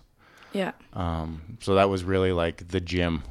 Yeah. And even if I was on the show or not, you basically show up to watch because you're probably going to learn something or meet Yeah. someone. Did you find like a lot of networking opportunities and stuff through that, like meeting people that? Yeah, honestly, if you hang out in the comedy scene, it's pretty small, mm-hmm. so you you learn who who's in it pretty quickly, Yeah. and then it got to the point where I just started picking. It's like you get fucked over on a show or something. You're like, well, I'm definitely never going to work with this guy again, Yeah. and I've held to that standard. And boundaries. Uh, yeah, definitely, because that's just I don't want to put energy into it. You asked me to do something, I did it, and you screwed me over mm-hmm. anyways. It's Yeah, like I don't I I don't know about that scene, but I could just picture it being um a lot more vicious in mm. than music cuz and this is just speaking out of like not knowing anything, but I just feel like there's a lot more like collaborative opportunities within the music scene. yeah, And then I f- just based on what you're saying and like it would be more like each man for himself, like more in the comedy and just like very like much more brutal I would find. it's kind of like that, Yeah. you know. And it's good in in certain situations because the people who take it seriously, uh, you go good because they're actually doing it. Yeah. But the other the other side to it is anyone can be a comedian. Mm. Quote unquote, right? It's not like if you want to play music, you at least got to pick up an instrument, learn some chords, and put in a bit of time versus just hey, my friends think I'm funny. I'm going to sign up for the open mic and like big dick energy strut around because I stood up on stage for 5 minutes. This is the other the, the other hilarious thing is people going going up for the first time unprepared and, And just learning talking. learning how long 5 minutes actually is Oh, that's a real long life. time. That is a long It's a time. very long time. yeah. Interesting. yeah. Do you do you collaborate very often? Like, do you have like writing sessions with other comics, or is it more of like a your own process? Definitely both. Hmm. Um, we, it's harder now to kind of uh, organize writing writing nights. Everyone's schedule is very Yeah. yeah, and the the Red Deer scene is very sparse um, as far as people who are able to commit to like they want to do comedy, Yeah. either part time or full time, not just Enough like to super actually casual. set time aside and do Yeah, it. exactly, and go out to other sa- other towns and, and chase shows and all that stuff. Hmm. Um, we did have a writing circle a few years ago, and that was great. And then guys are always, you know, if you tag something for someone, just whenever they're on stage, you go, "Hey, have you thought about throwing this in there?" And you just help them out that way. Um, some people now, we were trying to we had like a little intro night because we had a few new people come into the scene and they had really great questions and it, it's funny people who are like just different parts in their lives and they're mm-hmm. like this is something that i want to not just a bucket list thing they're like i want to get involved with it Cool. and so we just help them out anyway give them the the quick and dirty like do's and don'ts for show etiquette And what what are those? don't go over your time Yeah. that is the number be prepared don't go over your time put the mic back in the mic stand and back where it was when you Yeah. got Don't on go stage going over your time. I feel like it would just be like a fuck you to all the other people. yeah Yeah. that's it and it, seriously some places if you're say you have a five minute set and you're pushing six minutes, they'll just cut your mic. Like, Valid. yeah, Yeah, uh, yeah. I don't know. I was talking to um, some friends of mine, they're musicians, and they were talking about this other artist that's in their town, and there was some type of um, like summer festival going on, and there was slotted artists for you know different times and different bands are playing, and this one band came in and they played the whole night. They went through every other person's slot. I'm like, why didn't someone shut the mic off? Yeah. Like, but like, could you imagine going in and just thinking, like, I couldn't. Like, I am more important than these other people that I can, like, you know, go over my time or. Sometimes I'll do it just because like I, like want to continue, but then I realize, okay, stop it, bring it down. But that's just for my own fulfillment, right? But that's crazy. Yeah. Going over your time. What else is a don't? don't be an asshole. Yeah. First of all, but that's yeah. that's a difficult. Don't steal jokes. have you seen? Have you seen that? Oh, yes. Really? Oh, absolutely. There was one we were doing a show in Lethbridge, and we were just Like at the owl or? Uh, no, this or uh, this was Medicine Hat actually. Oh, okay. They have a little comedy club there, uh, Mad Hatters, and we were hanging out in the green room, and we were just bullshitting. And uh, Greg had just made a, some joke about Michael Jackson, and like not, I forget what it was. I think there was Just in passing. right? yeah, just in passing, right? And we all just had a good chuckle. And this other comedian in the room, he was like, "That's a good joke," and two minutes later was on stage telling it, and we were like, "What the fuck?" And, but he was a guy who just he. Some people, I think, just do it for the high, Mm. you know, and he needed that pop. Just I, that- I I can understand that. That would make yeah. This sounds pretty empty, but Mhm, exactly, sure. right? But then there was another Yeah. one. We were doing a, a competition. That's so blatant. That's crazy. Oh, it was That's ridiculous. so- We like, like- like, at least go to a different show. or wait till wait till he leaves town. yeah, like don't just. That's so blatant. Holy shit.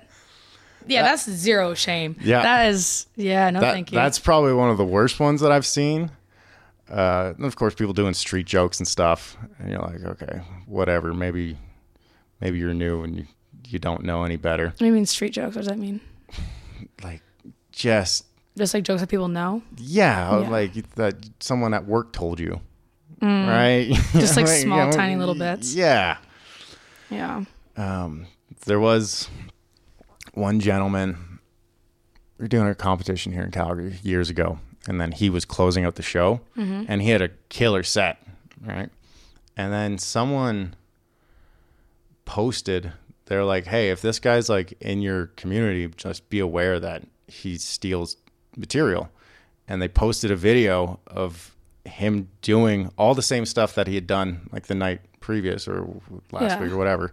And then from the special from some guy over in Europe that just side by side. Oh, that's so dirty. Yeah. That's Yeah, that yeah, I think that like that ties in like if you're like just for the high cuz I'm like wouldn't you just feel like shit? Hmm. Like if I would steal someone's melody or something and they'd be like this is mine. First of all, I would feel like so sketched out that someone would find out and then be like, "Yo, also a lawsuit yeah. too if I ever release it." But I would just like feel dirty. Exactly. That's nuts.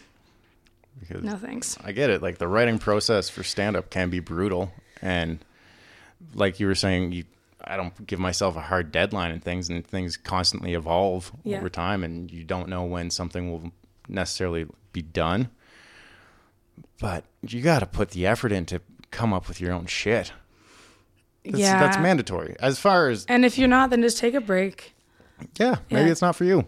Yeah, and yeah, like there's also like periods where you can't write. No. Like there are times where I have not one creative bone in my body, and that happens. Mm-hmm. And then it's important. Like for me, like I've had quite a bit of a break, honestly, when it comes down to like performing and doing music, and it's been hard to balance that because I also am like, you piece of shit. You're supposed to be working so hard. Oh, everyone, yeah. and then like everyone expects you to be this and do this, and then but then there's another part where now I'm like, you know what? I have like more things to say, and mm-hmm. I don't have that pressure on myself, and and then it's you know breaks are important. Definitely. They're very important. Yeah. I found because I basically stopped when COVID hit. Just out like any show that I had got canceled, like anyone else. Oh, it just it fucked with everyone. It was so bad. It's and brutal. yeah, I hated that period. and I was even finding it was just impossible for me to to write jokes during it. Like you know, you got to write by yourself because everything was still changing so quickly. Even though nothing was happening, Yeah. it was just a new rule or something else gets taken away every Yeah. every week. Yeah, and I found like during that time too, I was like, what am I even writing for? Yeah, I'm yeah, like, I'm not going to go and play a show. yeah. Like, six- I'm not. And this has been a minute of me doing this. Like, I lost any like momentum. any reason of why Yep. even. Like, Yep. I don't know why I'm doing this. Who cares? Yep. Yeah, I watched a lot of TV during that time. It was really good. Yeah. Would you watch anything good? Yeah, have you watched Norsemen? No. Oh my god. You have to watch Norsemen. It's on Netflix. It's like a Norwegian TV show about like Vikings, but it's like it's like the Office humor, but like more British humor, Okay. but about Vikings. I love that. Fair enough. Actually, like I'm not. I don't watch a lot of TV. No, really? No. Uh, but last week when I when I was down in Calgary, Mm-hmm. and you bailed, Okay, well, actually, I slept in, and I said you can come over. it was all good. I was uh, I had the the evening before because I was just hanging out at my cousin's place. Yeah. And he had to work during the day anyway, so it's like I was like literally just sitting at his Oh, yeah, place. yeah. I just sat down and watched True Detective the first season. Oh, really? Yeah. I've never watched that. Eh, excellent. Excellent. Yeah. Was it on like Netflix? a Crave, I think it was. True Detective. Yeah. No. I've been going into like my like childhood stuff. Like my parents, they um because we weren't allowed to like watch movies, right? 9/11 conspiracy. Yeah, that was that is so out of pocket. You don't show a five year old that, and you're like, "Yep, Bush did it." like what? No, but we were- we were allowed to watch certain TV shows that, like my parents had grown up on. So like the shows that I did watch um, were like I Love Lucy, Dick Van Dyke, like Beverly Hillbillies. You know any of those? Yeah, yeah. Yeah, yeah. And um, so I watched a lot of those. So like recently, I've just been watching those again. Oh, nice. Like I Love Lucy, Lucy Carmichael, killer, it's like comfort watching. amazing comedian. She's awesome. Yeah, definitely comfort watching. Yeah. Just the old shows I used to watch back in the day. I did that for a period with like the cartoons that I grew up with. I just torrent them all and then like watch Transformers or some shit. Mm. Yeah. That's good. There was I was one period of my life like last year. This is kind of embarrassing, but I watched National Treasure every night for two weeks. Is that the Nicolas Cage Yeah. movie? I watched it every night for two weeks. I don't know why. I fucking love Nicolas Cage, dude. And I would just like fall asleep to it every night. I was just like, Nicolas Cage? just let him tuck you in. Yeah. He's like, there is a treasure. Sing me a lullaby. Take me on an adventure, Nick. They're coming for us. Yeah, no. I love Nicolas Cage. Do you, do you write music at all, like songwriting? Yeah, we've Yeah. been doing it more. It's instrumental stoner metal. Sick. Um, but that's been a fun process. I used to write like say songs with an acoustic guitar because Mm-hmm. I've wrote maybe two or three that I was like I'm satisfied with those. Those Yeah. are good. I don't even think I'd be able to play them now because it's been Yeah.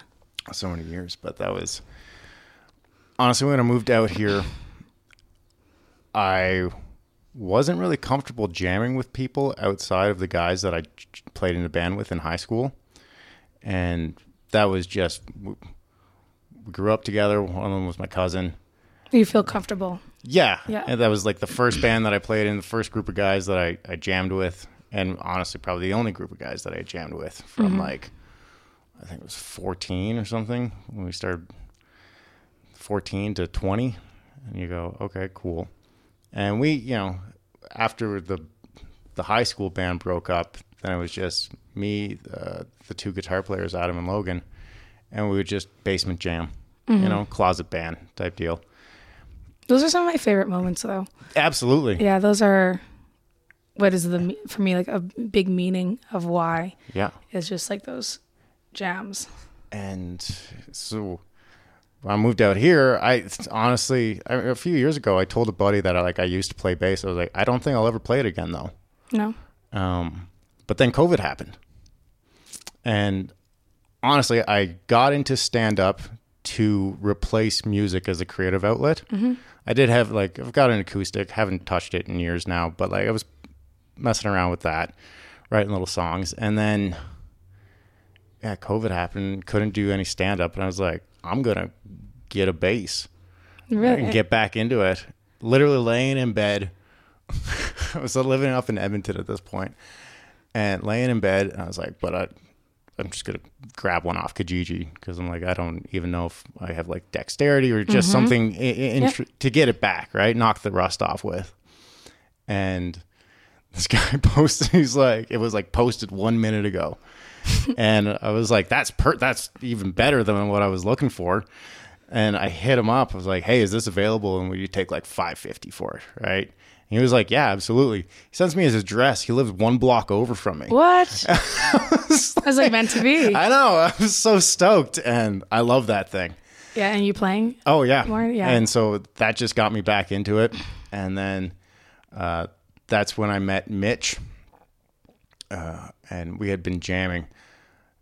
Actually, someone had left me. A, a, I, there was a Squier just gifted to me, and because I helped a buddy move. Oh, here, sweet. In here in Calgary, and I helped him move one time. I was playing that bass, and then I helped him move like two years later, and the bass hadn't left the spot that I had left it. And he was like, "Do you want that thing?" I was like, "Sure." So I guess I used that thing to knock the rust off, and I was looking for something else. Well, yeah. Then I started jamming with Mitch, and uh, a friend of his was just kind of learning drums, so it worked out well that we were able to just kind of push him and mold him to what we needed it to be. And Mitch is a fantastic guitar player, and we just kind of meshed. And it was the first time that I felt that um, that comfort, Yeah. E- easy, easy comfort Yeah. of, of just jamming with someone. And no expectations. No expectations, Not being anything. No, Yeah. and literally just having fun. And what was fun with Mitch, and still is, is he's like he's a closet guitar player, but had never performed before. So it's like, oh man, this is gonna Mm-hmm. Like be just great. fresh. Yeah, Exactly. That's so like, cool. not jaded yet. we got things to yeah, You know, like, definitely right. the industry. It's just excited to be up there. yeah, and just to share. That's really cool. Yeah, and then uh, eventually we had to replace our drummer because he stopped showing up, and that's when we got uh, Brandon in, and that's the guy that just randomly met. you know, Oh yeah, the Browns. Yeah, Yep. yeah, yeah. And it just also so happens that he lives up down the street from me in Red Deer. So Weird. it's just everything very, very nice Organically and- comes together. Yeah, That's when you can actually like create though. Like, cause I remember when I, um, I didn't ever feel that until I was working with Craig and Colin. Cause I was working with my ex who was a musician, but it was so like brutal in the sense of like, oh, sing this way. Oh, you're not very good at writing. You're not, you know. And so I never like felt that ease and comfort to fuck up and to, and like once I found that, it's just it gives you a whole new meaning of why you do music yeah, right? And yeah, I definitely went through a huge phase of that of being like told that I couldn't do music or I couldn't write very well or you know, it's like what the fuck? and that's nonsense. Yeah, no, it is nonsense, and it was very much because like when I was um, quit the little opera thing, I was like, Mom, I'm moving out. Um, poor mom. It, it was very much with the pretense of that we would be a duo and that we were going because I was like, I don't know what I'm doing, so I'm going to need you. I want to trust you in this, but this is something that I feel will fulfill me and something that I want to do. And then as soon as I declined all my stuff, he's like, No, we're not duo. You're a solo artist. You're your own. And I was like, What? Just left you stranded. Yeah, but in a very weird, toxic way because I'm also living with this person now. Yeah. And Why wouldn't you want to?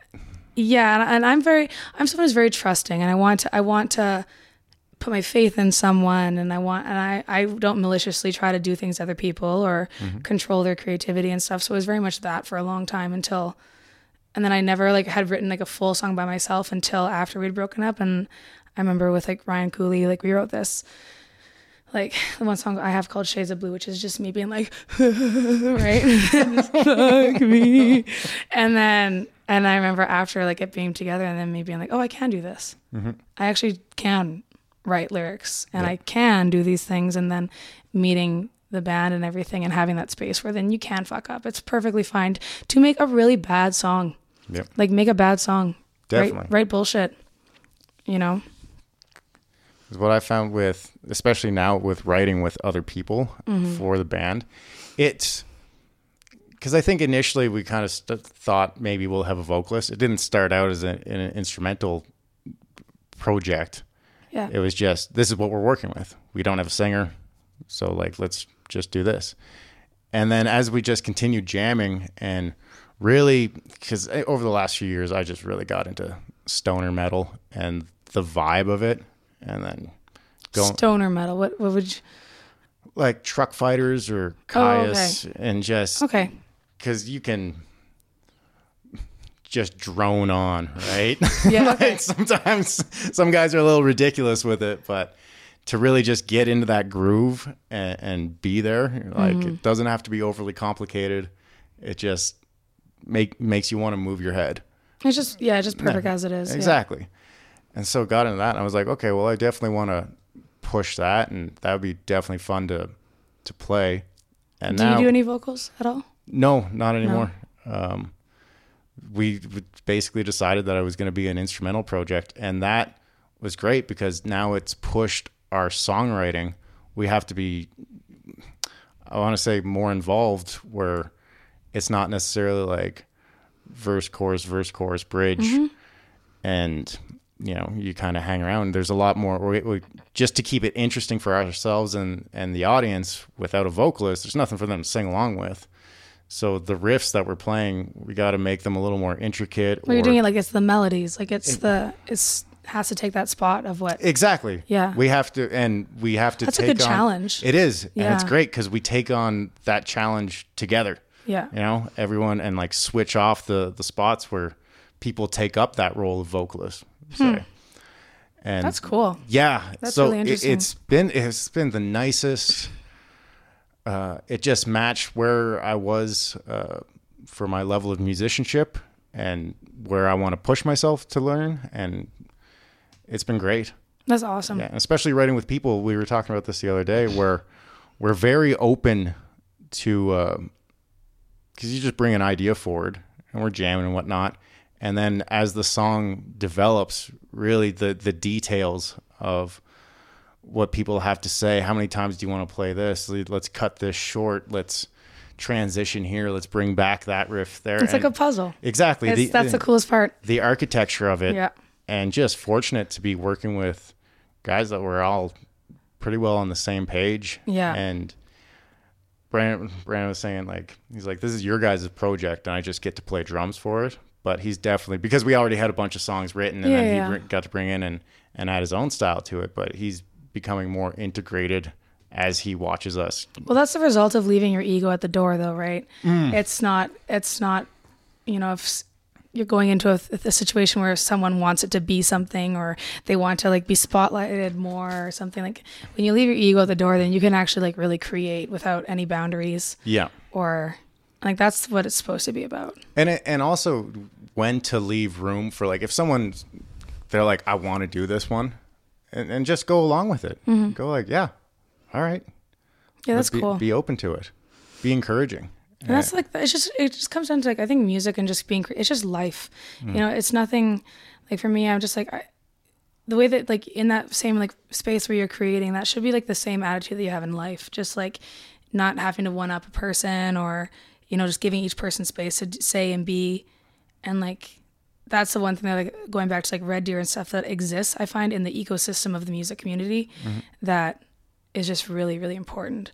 Yeah. otherwise it's so stressful. Like i'm not trying i'm trying to pay my rent and keep my plants alive and like express my feelings. And that's what's important to me. Otherwise i'm gonna lose my shit and i'm gonna be a bitch. I will be a bitch Well, in case in case she's ever a bitch to anyone. Yeah, you know that- why. This is the warning. yeah no just a heads up yeah it's interesting Is and it just honestly feels really great to create something with other people. Mm-hmm. For whatever stand up is such a solo sport. it's, yeah isolated Yeah, that like when you that's good too because when you fail, like it's on you, but when you succeed, you earn that. Mm-hmm. Um, but it is so nice just playing with people and make you're like I don't even know if this is anything, but Yeah. we we just but it's about that moment right It's- Exactly. yeah No, that is interesting that you say that too, because I kind of feel that in a certain way where it's like essentially, you know, I am a solo artist. I don't have like my band members. It's not my band, right? Like they play with many people, and I I think that's awesome. And you know, we just somehow fit each other's schedules in and like make things happen. But you know, so like I I do understand that sense of like a solo sport too. Yeah. Like even for me, it's like, well, if I'm not the one who's releasing shit or I'm not the one who's like booking shows, it's not going to happen, Yeah. you know? And I, then that is very overwhelming for me mm-hmm. because I have, I have so much music that's ready to go. So much that's like finished, completed, awesome, love it. And then I'm like, and I don't release it. What the hell is that? I don't know why. I think it probably, Is it publishing anxiety? No, it's not anxious. It's not, not anxiety. I think it's just like laziness. Procrastination? Yeah, procrastination oh. fully because it's like to then to release a song. It's like because I love these songs so much that they deserve effort. Mm-hmm. They deserve to have like a marketing plan around them. They they deserve to have attention brought and a plan around them.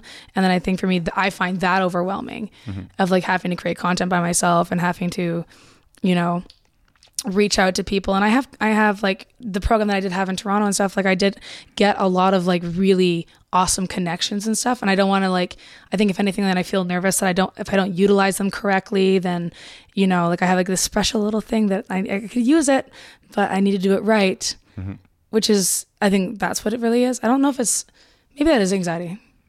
Yeah. i don't know. It's the, uh, oh, there's definitely a word for it. I know part of it is imposter syndrome for me Yeah. Yeah. where I'm like, I'm like, I, I'm not, I'm like, I don't even sing. I'm like, I don't do music. That's- what the fuck? Yeah, you can be an expert in your field and go, I don't know, man. I have ask no someone, i- Ask someone who knows. Yeah, I, I I will literally be like, I have no idea what I'm doing. Not one. That's it. Everyone's just making it up. Yeah, no, it's, it is it is completely true. The imposter syndrome, especially in like the creative space for artists, is brutal, Yeah. right? Oh, I, I get that even on stage. I'm like, am I playing this song right? It's like you wrote it. Yeah. No, I know. I know exactly what you mean. And like, are they gonna know? I'm like, no, bitch, it's not released. no one knows. No one cares. But no, the imposter syndrome is crazy too. Like I, and it's also because I'm not. I'm not an instrumentalist. Like I can bullshit piano enough that people are like, oh, she can play. I can't. Like, um, I just mostly play by ear and stuff. But there's a huge level of imposter syndrome there, where I'm like, which is just it's so dumb. It is. It's so dumb. It doesn't mean any like it just gets in your way and I don't I don't like how we do that to ourselves. I cannot play music uh, high. I don't even like. I don't really smoke pot, anyways. Oh yeah, no. But if I have a hit of a joint and we're just jamming, me and my buddy in in the safe space, I've shut down. oh, I will completely I'll I will literally be in this house and I'll be like my mom knows. she knows I'm high. And she's probably going to show up here. Drive all the way down. just I know, and it's definitely from like some childhood trauma because I was doing some bullshit back in the day. Yeah? Where oh yeah yeah, yeah I was a hoodlum. yeah. Oh Breaking into cars. What would we get up to? Well, there was a period for like a year and a half where I snuck out every single night and was doing drugs. That was a good one. But when I was like 14, I would steal my parents' car at night and I'd drive to um it's not good, dude. And no, what, what's in between Red Deer and Lacombe no, um Blackfalds. Black Falls. Yeah, and I would drive to Black Falls to go see my stupid little boyfriend. And like I'd spend the night and drive home at 5 a.m. And then I did it for like four months. Just like I was like four. I didn't even have a learners, and I just steal their car. That was Never the, got caught. Oh, I did. Yeah, yeah. She was like, "Stop stealing the car," and I was like, "What are you gonna do, mom?" and yeah, they didn't actually like the any of the punishment w- was never. I was like, "Try me." I was like, "Do it." Like you know, how parents will threaten you with things, and I was like, "Absolutely, do it. Try it." And then I was I was really bad. That was a catalyst of all of that. And then I would sneak out at night with a friend of mine, and just like he would i remember he would pick me up at night with like a Booster Juice that was filled with shrooms and i would have no idea what the amount and i would just get fucking high and i distinctly remember one time like manged like it was i was i don't even know how i survived that period of my life and i remember one night i obviously I wasn't very smart about it because I like went out before like I had actually snuck out because I would go out and hang out and then I'd have to come back and sneak out again. Yeah. Right. And I like took a lot of shrooms. a lot to the point that like we were driving and then the road turned into like lava. And I've never hallucinated like that. I've never like sometimes I'll see patterns and things move a little bit. No, I was on a different planet. The sky was purple, like the trees were red. And then my mom calls me. She's like, "Where the fuck are you?" And I was like, "Oh my god, I'm Not on Earth anymore. I'm like, I don't know where I am, mom. She's like, get home now. And I was like, okay, okay, okay, okay. And I come home and I am like, you know, like that paranoia that you're, when you're on shrooms and like you're just like terrified. And I was like, not okay. I go in and my mom's upstairs, my dad's on the couch, and he just looks at me and he just laughs. He's like, uh, go talk to your mom. Because I was just like, my eyes, I'm just like, Mangled. only pupil Yeah. only pupil. So then I go upstairs. My mom's like, she's the one who would fly off the handle, right? And she not not very warranted. Yeah. Very warranted. If I was a mother, I would beat the shit out of me. I like, and so 14. I, I might have been like sixteen. Oh, okay, at at this point. Yeah, Oh, yeah. big difference. Big girl. And I remember like covering my eyes and like going in my room and covering myself with a blanket because I'm like, if she sees my eyes, I am dead. And she was like, Were you smoking marijuana? And I'm like, Yes, yes. Don't look at my eyes. They're red. so then I, and then I had like, I don't know if it was an ego death or what, but it was my first realization of like how small I am in the universe. Cause like I'm hiding in this bedroom waiting for her to go to sleep so I can sneak back out. Cause he is also on shrooms in his car watching the fence, you know? Waiting for you to hop just it. waiting for me. And like, are any of these good decisions? No. Mm-hmm. Do not drive on shrooms. Dumb, but whatever. Um, and then I remember like sitting there freaking out after just getting like yelled at and being like, "Holy shit! I live in a box that's beside another box, and all these people are in boxes, and we don't talk to each other, but we all live like forty feet away. And I'm going through this, and they- they're going probably through their own things, and we're all in just these little boxes that are built in other boxes, and a city is a box. And then I just like lost my shit, and finally I snuck out again, and then I remember like going to clay like after like I had just had like the world's biggest epiphany at 16 Yeah. and I was like you'll never guess what I learned clay and he was like yo the fence just won't stop moving and it was like that progressed and then it got and then I was doing some really really bad shit like I was part of like selling drugs with people and doing very very very stupid things Yeah. yeah. Um, and yeah, to the point where it was like, like it was a, I like my friend started selling drugs who had um grown up with, and he grew up in the same religion as us, and like there's something that happens like when you repress children so much, and they don't get to see the outside world and the dangers of it that when they do explode, they explode out and don't realize the this harm and stuff that you can put yourself in. So he started like selling drugs and I just like missed my friend. And I didn't he was like, Oh, this is foolproof, don't worry. You know, that's like it's always fucking foolproof. Yeah. what the hell? And we would drive around. I don't know if this is incriminating to me. I don't know, probably not. I was a minor. Yeah. Everyone else went to jail. So oh, yeah, no, it gets bad, dude. and I would drive around with him with a pouch of drugs at my feet and not like little cu- like oh here's some weed no it was like crack molly mm. like drugs right my dumbass just brings my ukulele with me and i have like a blanket and we're like picking people up and i like pass them their cocaine and i'm like want to hear a song i don't know the people on Molly loved it. they loved it. But it was also like one of those things where I think like looking back at it, like that moment was a huge thing that changed my life because then I also like really saw the damage of drugs. I really saw mm. like the one guy who would call us four times a night to get crack and like suddenly he has like a new necklace to trade in for or like just scrounging for money and like so I think that was a really interesting thing to see like really see Yep. firsthand as a child and then then it got bad and we got jumped really bad and it was like very violent Yeah. Did you get beat up? no i didn't thankfully but like no it was like some guy came into the car the, for a foolproof system is fucking stupid but we're gonna drive around with like 10 grand of drugs with us and like let people in the car Yeah. behind us. That's not smart. So then I just sensed something was off, and they came around like smashed the windows in with like guns and like beat my friend's face in, and like it was like pretty violent, right? Yep. But I can't like tell my mom No. be like, "Hey, mom, So I went through this. So then I remember um, distinctively like being, yeah. So then that happened, and we like went to the boss's house or some shit, and like they like got in with guns and shit, and I was like, I gotta go. I'm like, I am 16 and I have a ukulele, like. no, I was like, I don't want to be a part of this. I'm a child and I'm not supposed to be here. Yeah. And you know that I'm not supposed to be here. I'm not a hood kid. I'm just like la di da da, like not realizing what I'm doing. And so then he let me take to the hospital. Um, and I remember sitting in the waiting room at like 3 a.m. Like there's like blood on me, and like I'm like with some dude who's, and I'm just, it's just me there, and I'm like, I would go into the car with like the glass everywhere to like find a cigarette because I'm so stressed the fuck out. Yeah.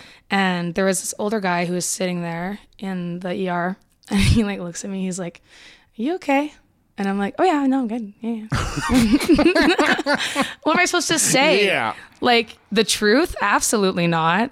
Like, yeah, I'm doing something illegal. Like I can't say that.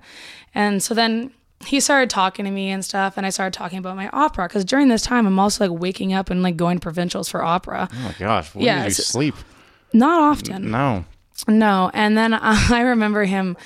Um, I showed him some videos of my opera and stuff, and then he uh, there was a quite a co- long conversation. But I remember like distinctively at the end, he like looked at me and he said, "He's like, I don't know what you're doing." He's like, "But it's not good," and he said, "And you are way too talented to be doing what you're doing, and you need to stop it." And then for me, that was like a light bulb moment, being like, "Holy fuck." Yeah, it's a Mm-hmm. messed up situation to be in at 16. Yeah. Yeah. And then my friend went to jail, and then he, those the cops ended up calling, and one night calling me and being like, um, because I, I didn't talk to my friend after that for a little, few days. Cause I was like, this is weird. This Yeah. was a lot for me. This was now I realize the magnitude of everything that I'm in, and this is kind of fucked up. Yeah, Yeah. And then I got a call. it was all fun and ukulele games. too. Yeah, I just thought So I was you did a good hanging out. I was just vibing. I don't know. I don't know what I wasn't thinking at all. I was a kid. Yeah. And then um, I remember getting a call at like maybe like 10, 30, 11 at night and was like, this is Constable so and so. We have um, your friend in custody. Do you, you know who this is? And I'm like, no. I don't know who that is. And he's like, well, we have a video of like a pretty violent attack that you were part of. And I was like, well, no, they just like stole my purse and I haven't seen this person in a long time. And I just like lied, right? And he's like, well, we're coming to pick you up right now for questioning. And I'm like, I'm a minor. I said, you gotta call my mom. You can't just pick me up. I was like, so, and he like told me where I lived. He told me like my family, like he told me everything. And I was sketched out because I was like, what if, if, because he was like, I'm gonna come pick you up. So in my head, I'm like, yo, this is like a drug king ping guy who, who's like trying to test me or some shit, right? And then I go into the house, my mom's phone is ringing because I said, you have to call my mom. And he did No, he fucking called my mom. he thought he was just going to, oh, I, I, uh, uh. I was like, I got you. You can't get me. And then as the phone's ringing, I'm like, Mom, this is the cops. This is something about. He was selling some marijuana, and and, uh, and I was, you know, just lied through my teeth. And then the one thing about my mother is that this is a nut story. Hey, the one thing about my mother is that she values her sleep. You never fuck with Patty's sleep, ever, because she doesn't sleep that well, and so when she's asleep, leave her be. Unless you want to die, don't make a sound, right? And so then the call woke her up, and she was like, she's like, "What do you mean? This is the fucking cops, Emily?" And then the the guy was like, "We want to take her in for questioning right now." My mom was like, "I was asleep," and she's like, "And I'm gonna go back to sleep." She says, "I will take my daughter in at eight in the morning tomorrow." But I'm going back to bed. It's not happening right now.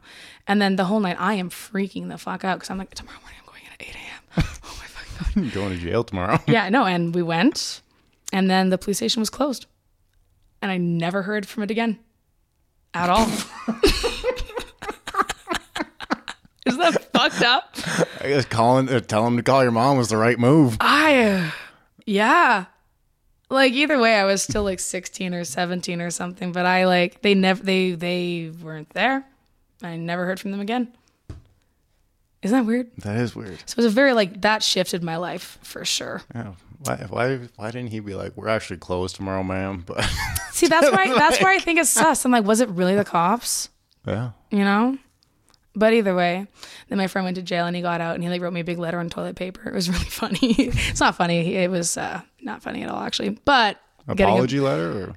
Yeah, just expressing his feelings and yeah, and also being like, I'm sorry that you, I drug you into this, like that kind of thing. But I was just like trying to vibe, and then I realized like later, I'm like, holy shit.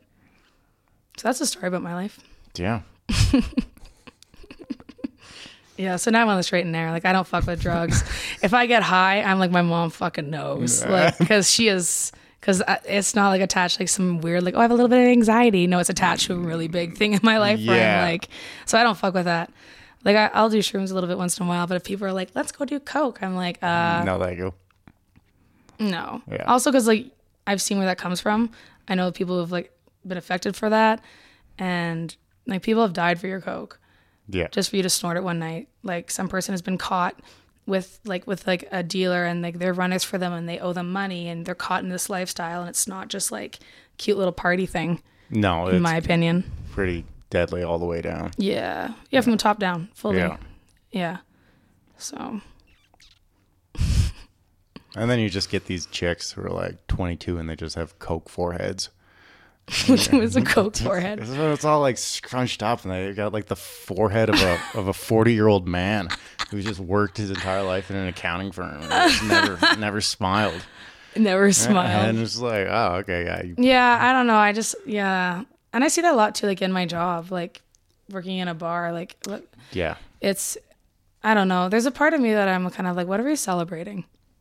You know, like what are we? It's Wednesday. Yeah, I, never, I remember at my job there was one night where I had to bust five grown men out of one stall on a Monday night doing coke together, and I was like, it is Monday, at and it's nine thirty, and we only have three bathroom stalls. Why are all of you in one? Yeah. Like I know you're not talking about your feelings. Like so, like if you're gonna do it, first of all, just be better. Yeah. Don't. but it's also times or what? Monday. like I, I just don't understand that. But you know, teach each their own, I guess. Yeah. You know. At some point, the days don't matter anymore. yeah, I guess. Hey, it just blurs together. hey, it's the only time they can get away from the, the family, right?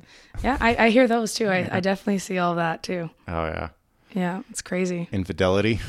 Yeah, and just like talking shit about their partners. Like I'm like, ah, That's weird. why don't you leave? Yeah.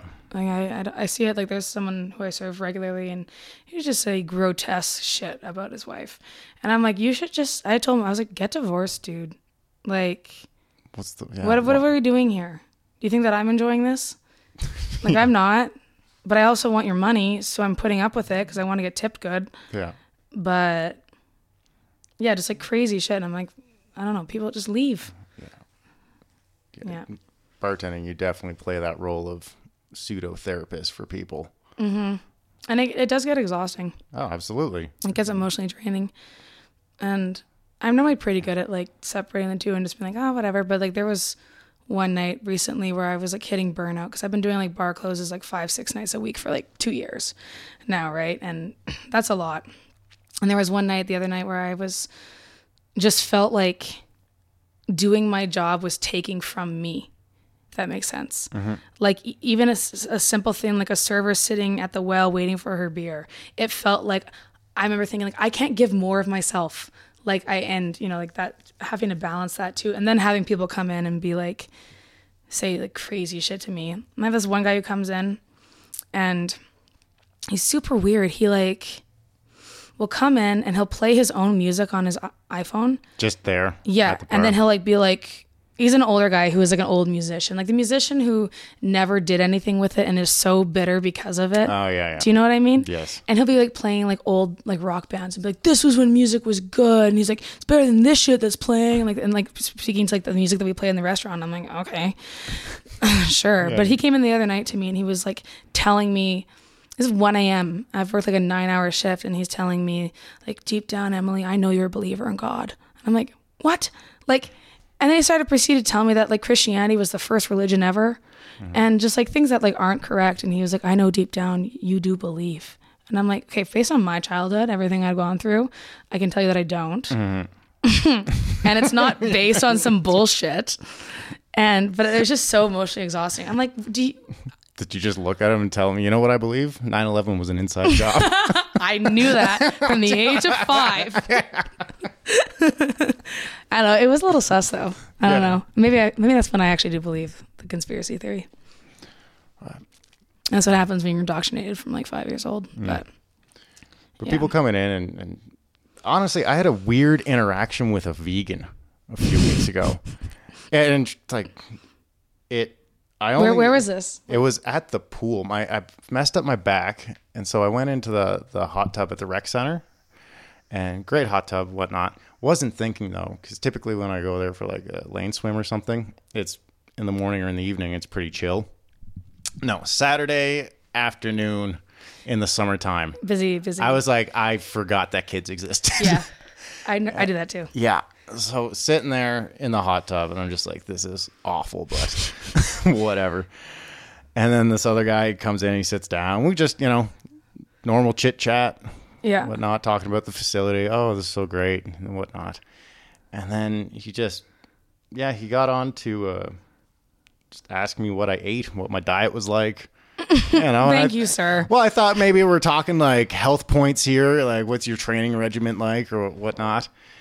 And then he just went into to vegan mode and about the vegan. And one of the I, what was nice is I was just trying to be open. I was willing to listen to him and everything. Yeah, we're just yeah. But it was the closest thing that I've had to like someone uh, a hyper religious person yeah. trying to convert me, and it just gave off that exact vibe. Yeah. and I was like, "This is bizarre, man." Yeah, it's it, gets intense. yeah, Yeah. it does. and funny because Was he just like telling you about like health facts, or yeah, was it based he- on health or based on? Well, he's telling him, telling me about how good he feels, and Cool. like and all that, Sick. and it's like Sick, good, dude. You're good, and, and I said actually one of my really good friends, he's been doing the carnivore diet for about a oh, year Oh, don't now. say that to the vegan. and I was like, and he says the same thing, man. He's never felt better, and all this. So I'm like, well, it's nice that we can live in a spot where And each like, person could do just- their own thing. He's like, exactly, "No." exactly. That's exactly it.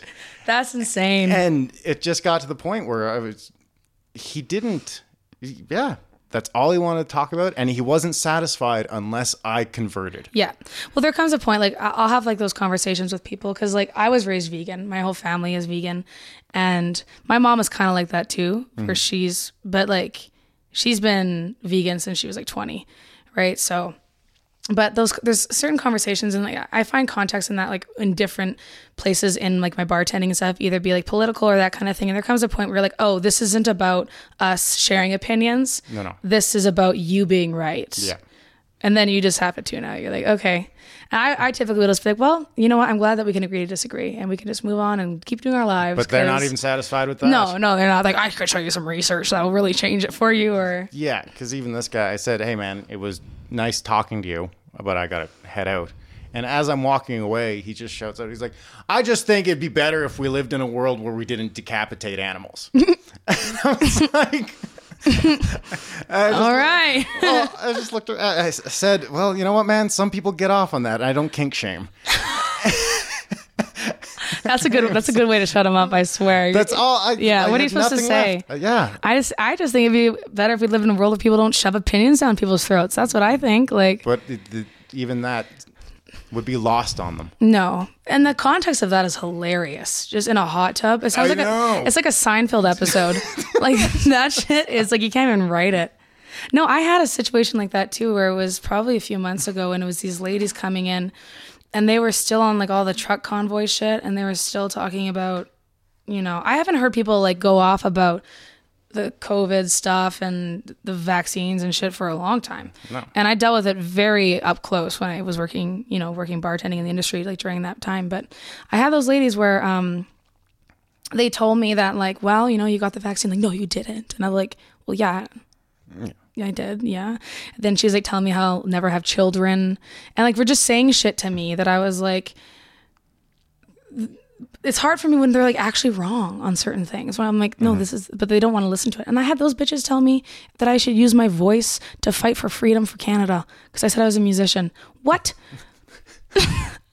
She's like, you should really write like a freedom song, like the people. I'm like, I'm like, but I'd have to care about that and feel like my freedoms are stripped, and I feel perfectly free, ma'am. Yeah. But yeah, people will just do that. Like there, there's a cognitive dissonance there. Absolutely. There, Absolutely.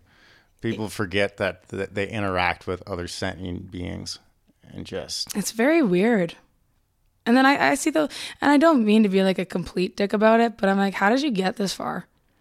Like, how did you? How do you own a house? How do you?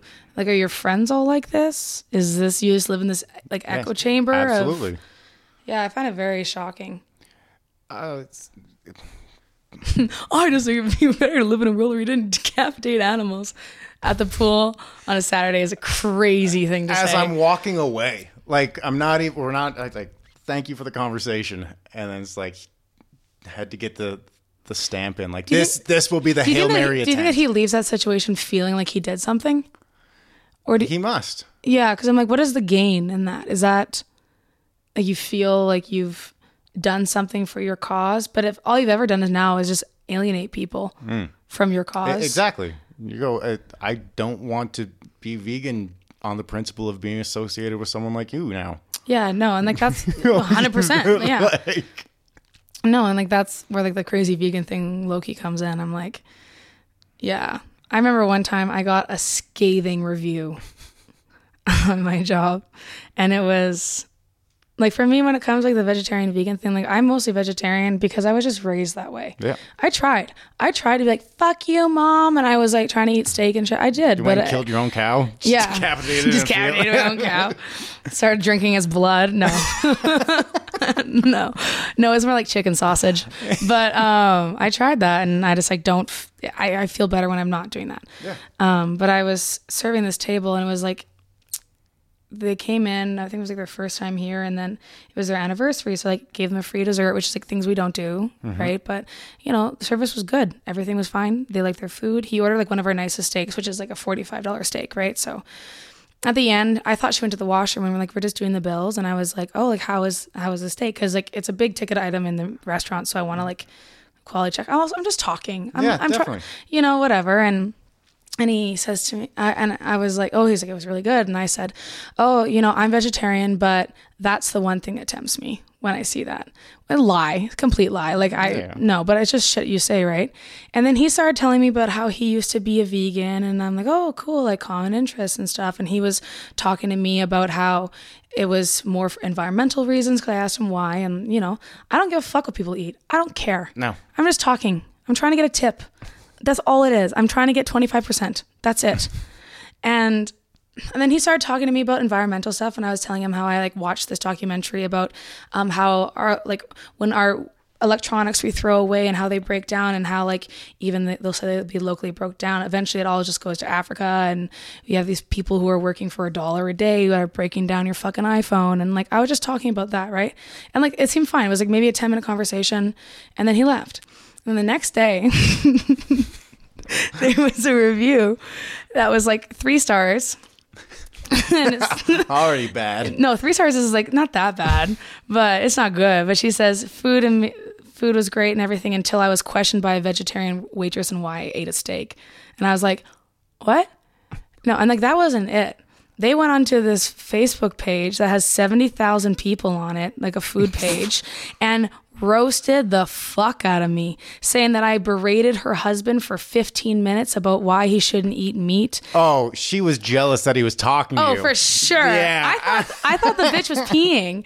I don't know. And it was funny because I had no idea that that had happened until I was like serving another day, and I kind of told him about like the little review that was on like the face or like the Yelp thing or whatever. And then he was like, "Oh." I got to show you something, Emily. One of my regulars had seen it, screenshotted it, and sent it to my other regulars, being like, "Ah, this is totally Emily." like, and she just tore me apart. And I'm like, "Ma'am, I didn't." I told him like I don't care, but he was talking to me about it. But they just she said I berated her husband for 15 minutes. It was the most unprofessional service that has ever happened. And that this ve- don't go here because the vegan waitress. First of all, I'm not even vegan. Yeah. Um, but she was like the vegan waitress, like you can't eat meat there, or otherwise she'll berate you. And I was just like, holy fuck. And I tried to find it, but I think she deleted it. But there was like 40 comments on it, and I was like, what is happening here? She named me, named the restaurant. It's not good. Did So- you get doxxed? yeah, right. No. I have like some vegans who come up and like, we're here for your cause, man. Yeah, Yeah, d- no, no. Thankfully, it was like so out of pocket that like my management was like, yeah, this isn't you. Obviously. I think that's what it was. Apparently, she went to go warm up, warm up the car. I didn't know that. I thought she was peeing. I didn't know, but she was out warming the car up, waiting for me or for him. Definitely salty that he just stayed in there and chatted you up. But ma'am, I'm not gonna fuck your 65 year old husband. I'm not doing it. I can promise you. maybe Especially not on your wedding anniversary. Trying to push him out of the will or push her out of the will. yeah, I know, right? Yeah. She's like, I've dedicated 30 years of my life to this money. yeah, you think you She's just, like, you think that your little dumbass can come here and take it? I'm like, yes, I do think that actually.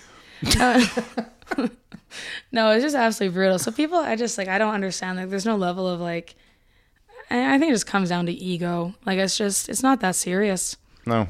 You know? And like the whole vegan thing, the world's fucked up anyways. You think like not eating animals is gonna stop the mass corporations? No. No, there's no. It's a it's a train that is going f- fast into derailment, and There's nothing really we can do about it. no, like you can do like the- small things to make you feel like you're doing something, Yeah.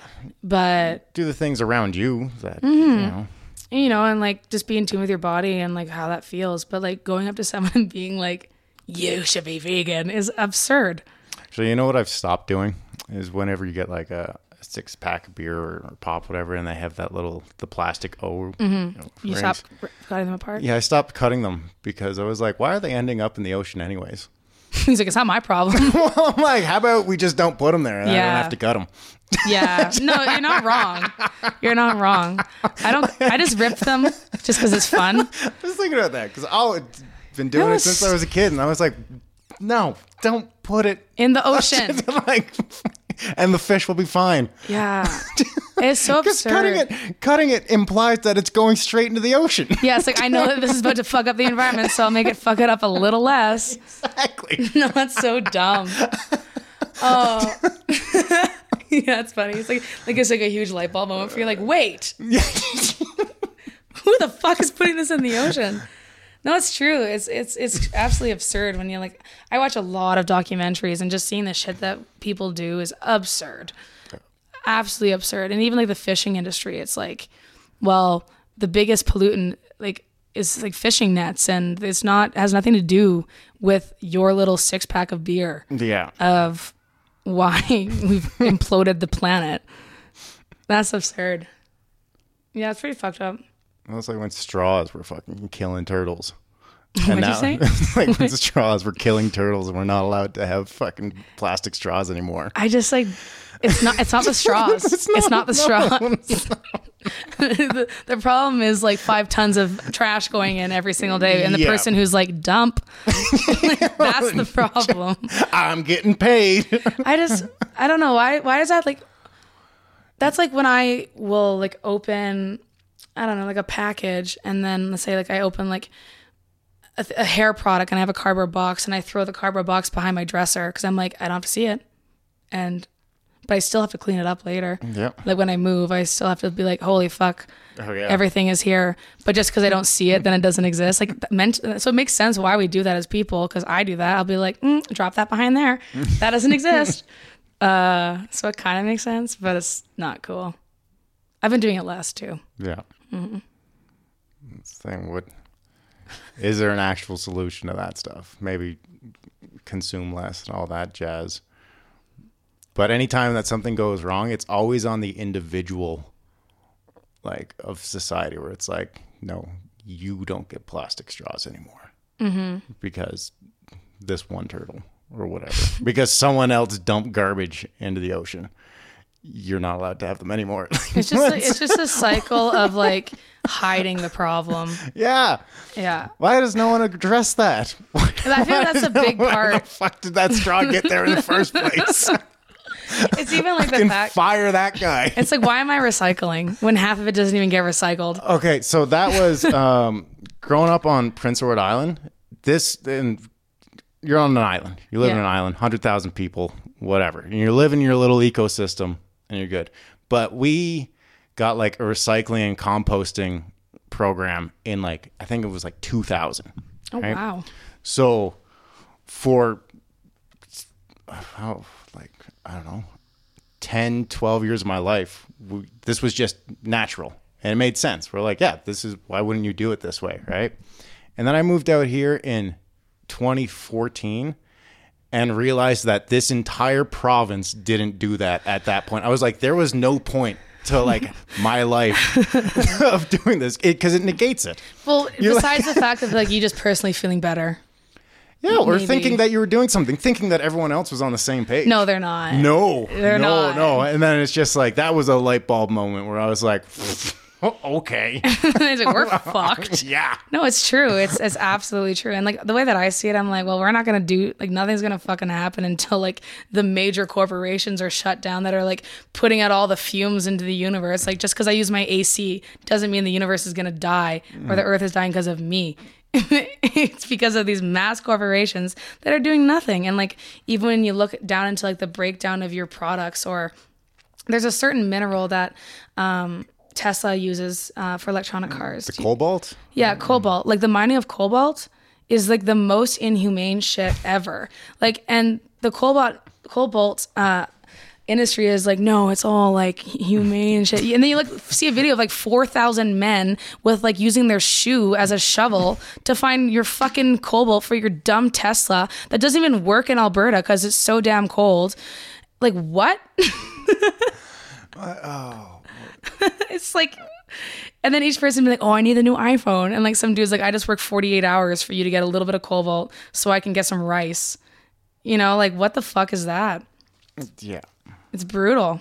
Oh, I got a pair of shoes a few years ago, and it, whatever deal they had on, I got like a free pair of sandals with Mm-hmm. it. But I was like, oh wow, I've never had like a an adult comfy pair of just flip flops. Yeah, those are, those are good. Yeah, and I was like, this is dope. The only thing I don't like about them is it just says like Nike right on front of them. Like that's a little obnoxious, but Mm-hmm. Yeah. whatever.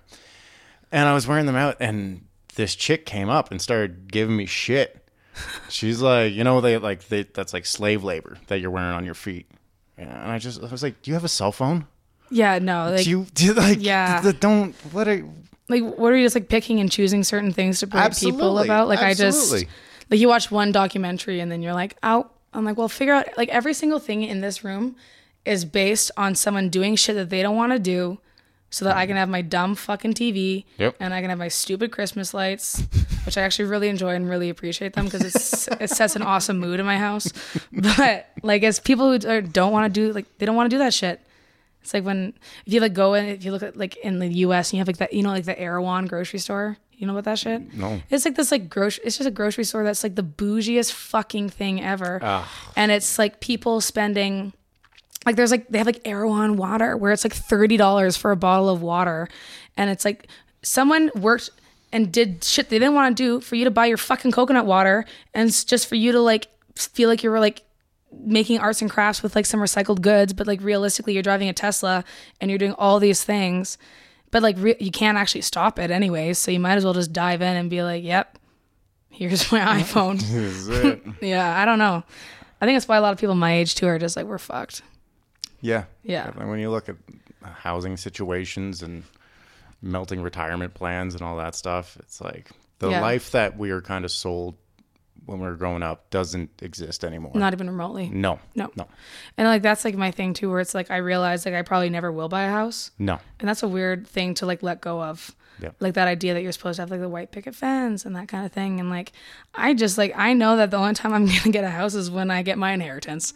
Like I'm dead ass. Like Yeah. it's and it's even like my mom. They they stalked me to Calgary and they moved here, which I'm very thankful for. I love my family, but they have this acreage outside of Calgary on the south side, which is like beautiful. They have like six acres and it's this bungalow kind of thing and this big garage and it's like the value of that land is going to go up so much because it's only like five minutes from Calgary. Yeah. And my mom's like, I don't know, like it doesn't feel like my forever home. Like I kind of want to like live in the mountains in like a little shack. And I'm like, bitch, I'll build you one. Do not sell that. Yeah. like, Hold tight. I it's need like, please. I, I need I need this is the only like security I'm gonna have in my like future life. And I, I said, I will, I will plant a bunch of trees in that backyard. I will build you a shed, and I will buy deer to walk through it. like, please don't sell that place. And she's like, I don't know. I just doesn't feel like I want to be more in the woods. but like, how fucked up is that? That I'm like, that's my inheritance. that's you that's your plan, right? Yeah, you know, I have to hold on to that. And then, like, unless I'm like smart with that, if I ever have kids, or, ugh. but if I did, if I did, what am I going to leave them? Yeah. Like bitterness. Well, I think the only thing that would make sense in that situation would to never actually sell it, Yeah. right? That's what I'm trying to do. You, you just Keep passing it down. yeah, because it's these people that you know bought land in the '80s, and now it's quadrupled in price, Mm-hmm. and they're patting themselves on the back, being like, "Yeah, it was a wise investment." It's like you you were just buying a house because you, needed a place to yeah, live. you never could have foreseen that that was gonna go. You- yeah, aka my mom being like, "I want to live in the woods." Like, Yeah. I get it. I totally understand, but Yeah. Can we not do that, please? Especially when it's like six acres right outside of Calgary. They're already building like new like um, housing developments like near them and stuff. I'm like, just give ten years. Yeah, legit. ten years. You know. Yeah, it's kind of fucked up when you think about all that. But I, you know, yeah, I've, I've acknowledged the fact that that's not going to happen, and I think that's also given me more freedom in my life too. Yeah, because it's you're not working towards a, a false. It's just towards something that's not going to be there when you when you show Mm-hmm. up. Or this idea of like working for 30 years to like eventually find happiness. Exactly. Exactly. Right. And like, I think that's why even like with the music thing where it's just like when I come back to all of that and like my reality, it's like I just need to do the things that are going to make me feel fulfilled because I'm going to be working every day to pay for my place. And if I don't have the things that make me feel fulfilled, like I don't want to be working and hating my life for 10 years just to be like, oh, I've made it eventually, you know, like, or like, oh, I bought a house now, or mm-hmm. so it does make it, it does make you appreciate the little things more and like enjoy being creative and because like realistically, that's all you got in my, in my world, at least, like Yeah. that's like the one thing.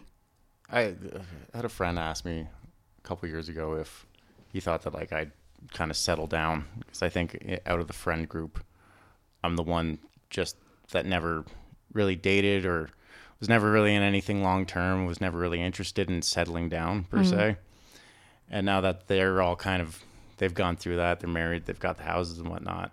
He asked me, he's like, "When when do you think you'll do that?" And I said, "Honestly, man, if I really wanted to, I could probably be married, have a house with like a kid on the way, mm-hmm. like within two years, Yeah. and then I have those things, mm-hmm. and that's And then but that exactly, and, And then, then what? that's my life. Yeah. Do you ever get like FOMO when No. you see your friends like that? no, I No. don't, and that's why I've always just trusted my my instinct on most Yeah. things when it came to my own life. Yeah. and even if it's uh, just something that I had to cross off the list to experience for myself, Mm-hmm. you know, I, I went out and did it anyways. Yeah. Um. But no, no, uh, I, I'm grateful for Yeah. like the situation that I'm in, and like I, I laugh at myself too because sometimes I'll look around, I'm like, okay, realistically, what is the next step for say my personal life? Mm-hmm. Just like where am I going to be living next, or what is my uh, situation going to be like? But overall, no.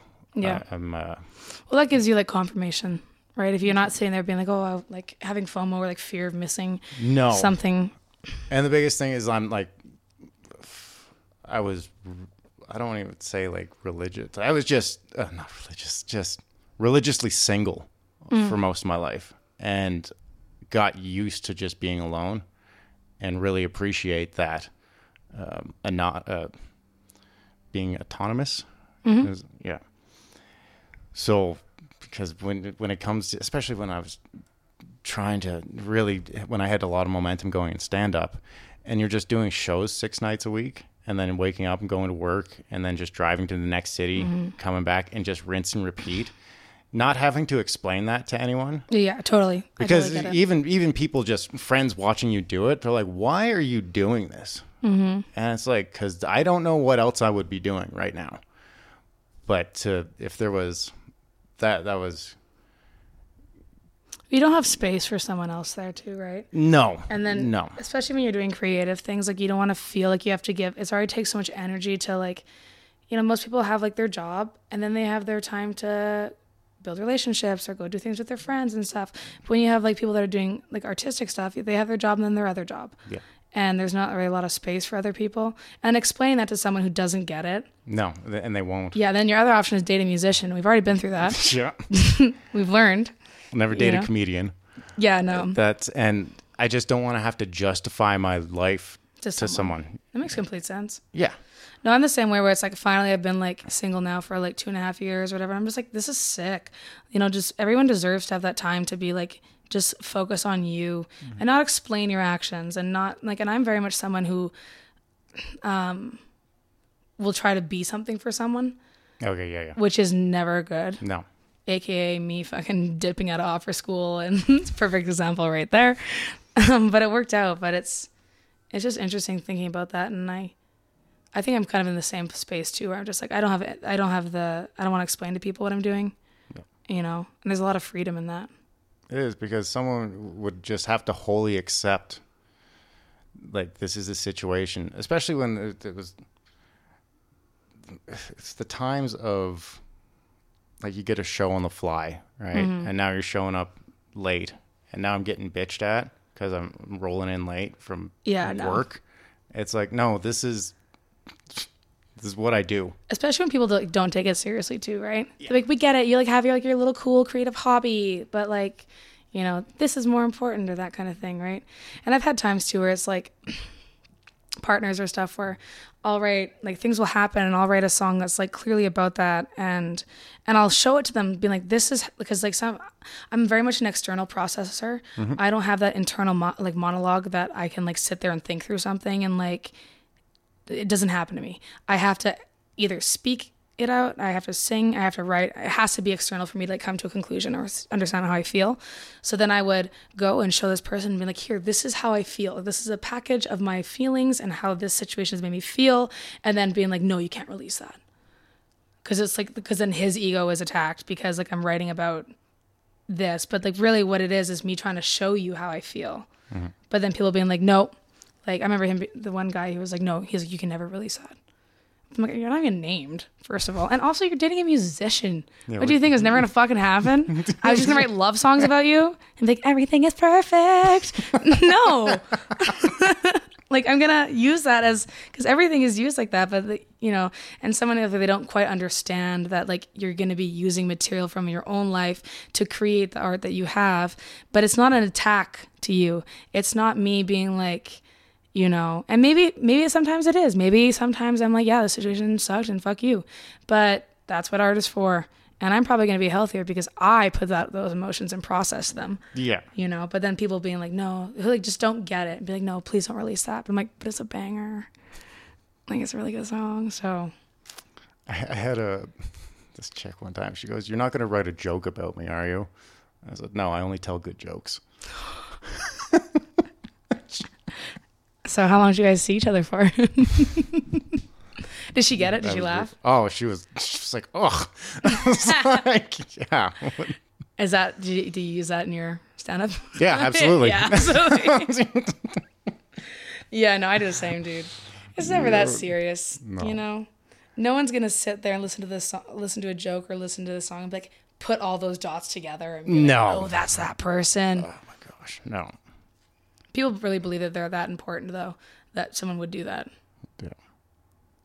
I think the other reason I, I couldn't date, well, it, it's. You ever notice that some people just like relationship hop and just constantly lateral move, lateral move, have the next one lined up before the current one's Yeah. over? Yeah, That I, I cannot wrap my head around that. I did. I did that when I was younger. Yeah. Yeah. And it, for me, just stemmed from massive insecurity and having my value come from other people. Right. So it's probably good that you can't understand that. Right. Because then that means you have like your own autonomy and like, you know, you don't need that void filled. But I definitely did that too. Yeah. It hasn't been now. Like now I'm like, eh. Like for me to like actually make that space for someone, it would have to be like very important, not just like for you to like fill my needs or my like just No. emotional needs and like fill my ego for me for a little bit. And it's funny, I have a friend of mine who's in that situation right now where she she's very much that. And now that she's single and stuff, she's like, Emily, we gotta get in the market. You know, and I was like, What? Bitch, she's like, she's like, it's time, like we gotta go out there and try. And I'm like, try for what? and she's like, no, you can help me like ha- like set up my hinge profile and all this stuff and and and then it's just like this idea that her and I are in the same position but I just like let her I'm like yeah girl because I'm like what am I supposed to say like you should go to therapy. Maybe, yeah, maybe. Yeah, well- Uh, have you tried being alone? Yeah, I, I, I have. I actually have said that, but it's very much. It's just funny where it's like, "Come on, girl, we got to go out there and like." And I was like, "No, man, I am chilling. I am. There's not one part of me, and like, no offense to men, but I've never been in a situation where I'm like, oh, you know, make this so much better. A man walking into this situation, like right now in my life, I'm like, I just don't want, you know, that That was uh, energy of the like first date thing that I loved doing was inviting chicks over to my place and you know find out what they like to drink, just mix them a drink, and then I would let them watch me detail my apartment. Like I'd do laundry, do the dishes, sweep, everything, and it was just by by the time that I was done. If they couldn't, if, if like if the conversation wasn't good, that was My- the test. legit. No, I- because it's like, listen, I don't need anything. You go. I'm gonna show you how I fold my laundry. what was what were the reactions to that? Very impressed. Really? Oh, they're like, this is. You, they're like, you just do this. I'm like, yeah. Well, I guess it would be, you know, it's very different than the average, like the average first date. And I think it was just the, the thing too. Like, I, I wasn't like to just sit there and, and just do the dishes is just. I don't know if people like you're in my home. I'm gonna be. I'm. This is what I do in my home. Yeah. Yeah. I'm very comfortable here. Did you ever find that you had a situation where, like, like you said, like you would go and see how the conversation went and stuff like that? Did you ever have a situation where you knew that it was not a thing, and then some girl was like, "Oh, but you're just so unique." I had a chick naked on the couch. and This is what, while you're washing your and- dishes. No, no, no. This is that later and and I was just like there and I was like you have to leave. I, I picked up my phone. What I, a humbling experience I, I phoned. I phoned the bar and Kyle picked up and I was just like, Are you still open? He's like, You come down? I was like, On my way. And she I was like, You have to leave. I'm going I'm leaving. what was her reaction? Not Not good. that that was like the there was a lot of like uh, coercion to like make it happen or see it through Yeah. and, and you can just like it That's was just a toxic situation. well it, it's definitely like I and I didn't mean to do that uh, you know what I mean But you would just I, like, but I got there and I just called it for myself I was like I'm not interested yeah. you know this isn't this isn't happening You know what? Like, I would prefer that than what people do nowadays, which is just like not talk. Like, like you'll like the, someone will maybe make a decision where they're like, "Oh, I'm not interested," and then just never give that yeah out, and then so the other person is just like, mm, "What's going on?" You know. And I'd rather have some dude if I'm like if I'm naked on his couch, being like, "Nah," and I'd be like, "Okay, bet that's where we are." yeah See you later. That's crazy. Was she? Did she keep contacting you? no no, No, She- it was- it, kind of worked out 'cause she was just like in town visiting a friend Mm-hmm. and so she went back to where she's from and Yeah, What's your craziest date? My Story. craziest date?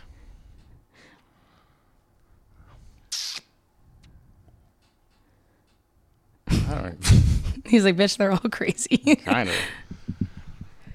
Did you ever have like a stalker?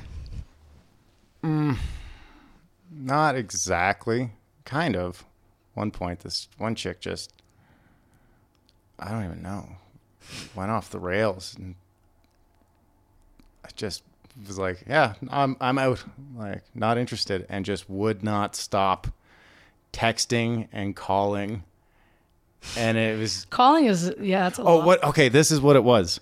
Um, I was up north in Yellowknife, and we were going out ice fishing that day, and just didn't have a cell phone service. Right, so we were there Like like- 45 missed calls. Seven. That's what it was. yeah, uh, I think it was like thirty six texts and that se- is unhinged. Oh yeah, I, I, if someone called me more than twice, I would block you. I'm like, what is that important? oh, Especially if you're just- man.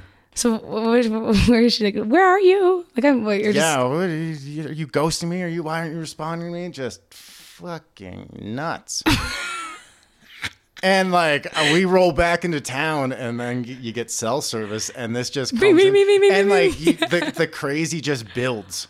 Yeah, she starts talking in caps, like just a little bit, and then it's like Legit- every single legit. text. and it's like, oh my gosh. So what did you do? Did you call her? I I literally no Just blocked her. stop talking. Yeah. full, and it was probably two weeks before she finally stopped. Wow. See, like that's that level of that's that cognitive dissonance that we're talking about, where it's just like, can you not read the, the situation? And this is a funny time period where like you're just living with this thing. you're like, if if I ignore it for long enough, it will just sort itself out. hopefully, It's like the ocean. hopefully. But Us putting plastic in the ocean, right? I have uh, my cousin. He similar situation, and it's been a year now, and this chick has not stopped texting him, and he has not responded a single time. oh my god, I have to show you something. I have one of those. but this dates back since like grade six.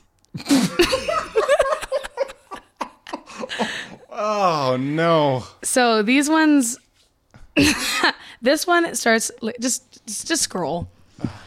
Oh,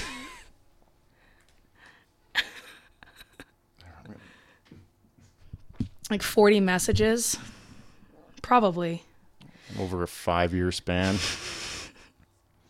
It's just like I feel bad because I'm like obviously this person needs someone to talk to, but then I also don't because I'm like well it's not me.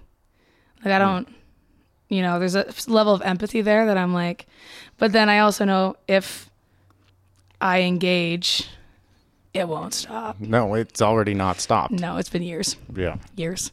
And then he added me on Snapchat, and I didn't like Recognize. Yeah, and then I yeah, I still have like four that I haven't opened from like f- three months ago. Mm-hmm. 'Cause I, then I feel bad if I just like block you. Well, I, think. I think some at some point that's like the call that you have to make. That's like the executive decision. Yeah, but it's kind of like this is this is so insensitive, but it's kind of like like like a bug that's in your house, and like you see it once in a while, you're like, oh, that was weird, and then you just like keep going. and just, Yeah, like, no, I just, that's like- exactly it. And I'm like, that's interesting. And it's just like it happens, and I'm like, okay, whatever. You know, I had once had a guy um, clean my whole apartment because he was stressed out. I like um. this is a wild maybe, story maybe too. he was just trying to tell you something there, Emily. He's like, "Bitch, you are messy." Phil, why do you got boxes hidden behind your dresser? Just like one fake nail. no, well, like okay, I'm not the cleanest, but I'm not like you know, just whatever. it's very respectable. Thank You you. live here. I do. Yeah. I just lived in. Um, but I remember it was like after like my that first musician boyfriend and I broke up, and it was like very devastating for me. I was like really had counted on this being a thing and whatever. And so I moved to a new place, and then I was like, "Kate, let the whole phase commence." Like I, it's like I am ready to rumble. And I was working at Bo's, and I saw some guy. I'm like, "You, you work." And it was like some dude with like a French accent, and I was like, "Sick, why not?" You know, you not my healthiest moment. Um, and I remember like telling him like this, I just got out of this. I'm not doing anything. I don't want anything from you. Nothing. And he was like, cool. Cause I'm, I'm very much about like, here's my situation Yeah. and you can take it or leave it, whatever. I want some dick. Yeah, that was it. I was like, I want you to pull up. I don't want to have to talk to you that much. And that's about it. Like, but then Thank you for doing that. I mean, Yeah, doing the- always, doing always the, appreciate doing the Lord's work here. Let the whole phase commence. um, but then that wasn't really. We like spent like three days together, right? You know, like those situations happen where you're just like, yeah, whatever. And then I remember I had to go to a voice lesson, and he was at my place. So I was like, you know, you can just like crash here. Like my voice teacher is like like five minutes away. I'm gonna do my voice lesson, come back, whatever. Um, and then like when my ex and I had moved out, I like did the petty fucking move of like taking all the like condoms and sex toys and everything and being like, I'm gonna need these. or like you I was a kid, whatever. And then he texted me at my voice lesson and he was like, I found a condom wrapper and it's not mine. And I'm like, What? And it's like, Okay. and then I come home and this man had cleaned my whole apartment. He had um, like started my laundry, like cleaned my fridge, like was stressed cleaning my whole apartment. And I come back and he started like crying in the kitchen, being like, My ex cheated on me. And I should have taken that as my red flag. Yeah. Absolutely. I did not. I was like, well, this is weird. But also, is this a habit of yours? Because If you keep cleaning, that's I'm like, fine. that's kind of elite. Oh my gosh. and it came, and it came to the point that I remember, like during that, like, this this whole situation lasted two weeks, right? Should have just gaslit him into thinking that you're just. No, I almost was like, he wanted me to go to Paris and meet his family, and I was like, I could pretend. Oh my gosh. Yeah. But then I was like, that's not, that's a line that I should probably. But also during this time, I'm like, I've told you my expectations and what I can give. Yeah, And it's not my fault that you are expecting something else. And it was just like purely selfish, not a healthy thing, whatever. And then I remember one night my ex came over because we were still talking shit out. We've been together for years, right? And, Yeah. And then this dude, I was like, no, you can't come over. Like, I. I've got Did you tell him? Did you, you didn't tell him what was up? No, of course not. I don't know this man's shit. Did he drive by? Oh my god. He, he drove by. And the next day, he's like, How was your night last night? And I was like, I was good. How was yours? And he's like, Were you alone? And I'm like, Yeah. I'm like, what? And he's like, Well, I, I, I drove down the back alley and I saw another car. And I was like, You did what? and that is the second red flag. Yeah. Oh, but you kept going. I don't know. I was hurt. Whatever. Um and then and at this point I live in like a basement suite that's not like like fully like a legal suite just because like the windows are so small essentially, right? There's like if I there's a fire, I'm kind of fucked. Yeah. So um the windows to this were like on the ground and like for me to like look into the windows I'd have to get on my hands and knees and like look down, right? your head your head in your hand. You're like, Emily, where's this going? I think I know where it's going. So I remember I was gonna go hang out with him and some other friends. We're gonna go like smoke some weed or something. And I do this thing like when I like make new music or something, I'll like put my headphones on and I will like dance and perform to it and just imagine on stage, you know, all that shit, right? So he wasn't supposed to come over for like maybe like 10 more minutes or something. So I was like, I got time. And I'm just like vibing with my headphones on and I get a text from him being like, You're so sexy when you dance.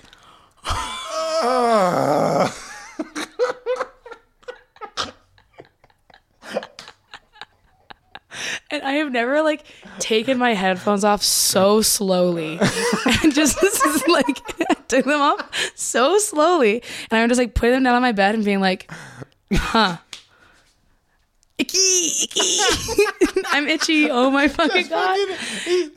And then and like this isn't a short king, you know, he's like six three, six four. So in order for me to go and look down at the windows, I have to go on my hands and knees. For order to him go down, to lay he has to army crawl his ass down the pavement to like look in the window. So I remember just being like, oh, okay.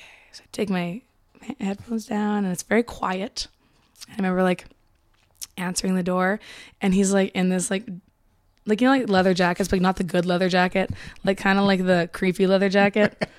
Like not like the hot one uh, the, the creepy one. The and he's like murdery leaning on my door my door frame. He's like hello. And i'm like like did no one see a problem in that?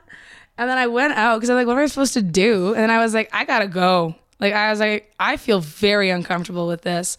And then he would do that and i would just like pull away and then it was like all those texts and all that blah blah blah and he would come into Bo's at night and it would be like just me working and he'd be sitting at the bar and he'd be like oh emily you're here yeah no shit i'm here like i'm working till close and then it came to a point where he yeah he um we had a mutual friend and he was like oh can you give something to Emily? She left something at my house. And I was like, I don't know what the fuck I left at his house, but okay. And then my friend was like, okay. And he like got it from him and gave it to me. And it was like one of his scarves covered in like cologne. And I was like, that's not mine. And Alex is like, well, it's not mine. And I'm like, well, I'm not taking it. I'm like, give it back to him. He's like, what? I was, he's like, I, I'm like, I'm not taking it. And then he would call me like six months later and be like, I love you.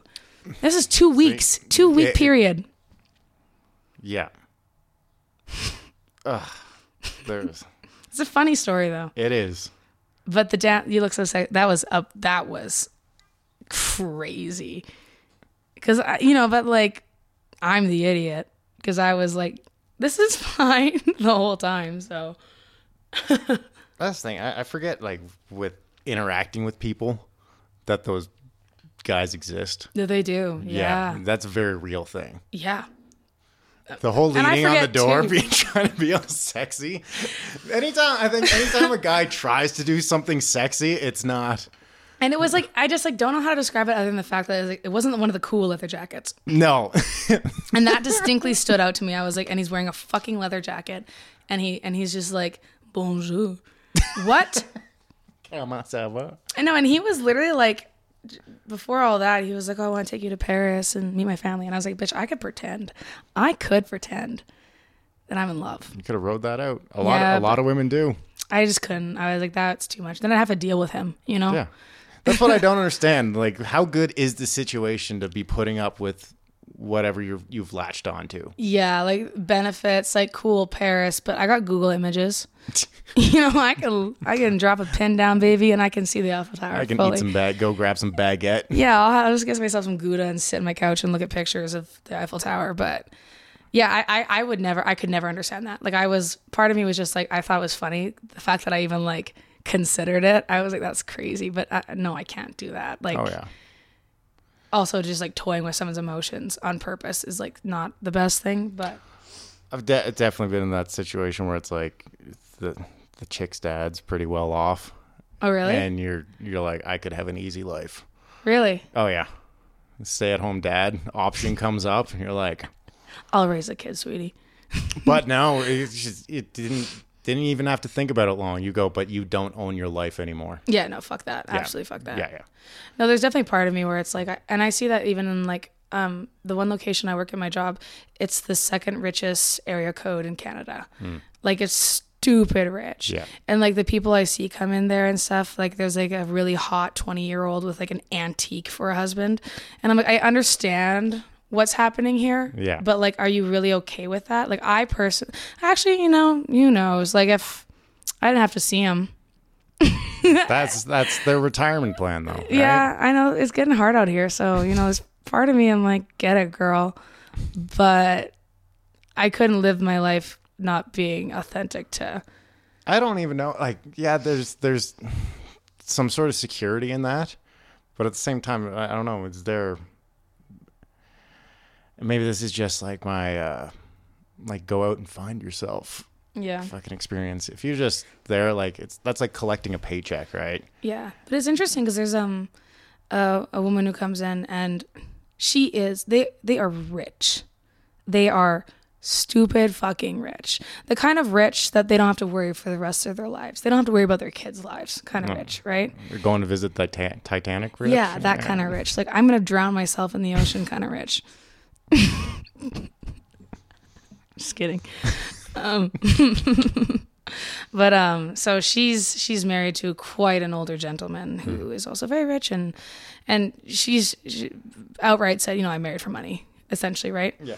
Um, but now she was she was talking with someone, um, one of the other servers, and she was telling me that um, she was saying if she ever could do it again, she would never have done that.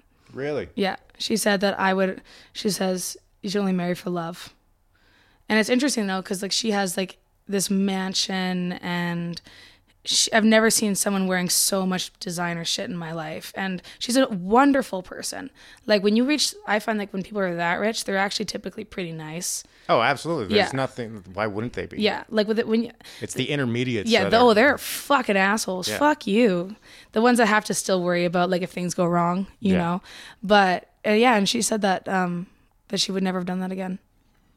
And it's interesting because you have all these things, right? And Yeah. but she's like, no, I'd only marry for love. Because then she said that she's never been in love then, Yeah. and she's like said she just missed missed that. Yeah. And I think when you're surrounded by those things and you've spent enough time in that situation and you think about how you came about it, Mm-hmm. you go like, did you, we'll say, cheat the system one Yeah. way or the other? Like that shortcut versus, say, you did marry some guy that you loved and then you built something together. Mm-hmm. And then everything you're like, no, uh, we we created this. Yeah, No. It's interesting, like uh, there's so much weight on money, but people don't talk about love that much. And it's not like it doesn't have to be like the love of like your partner or something, but just having love in your life and not and having that as like a number one thing. Mm-hmm. Like that's more important in my head. And maybe that's just because I'm broke and I'm like trying to hold on to something. I don't have money, but I can at have least, love. At least I have love. you know, but it's interesting because you see all those people that are like, and I people that are very, very, very rich, and you don't. I know people like having them like kind of admit that is interesting, Mm-hmm. right? it's nice when people are honest in that situation. Yeah, she's really cool. Yeah. She's super cool. She's like, yeah, I just came back from like three months in Japan on a golf tour. I'm like, sick. Why not? Right.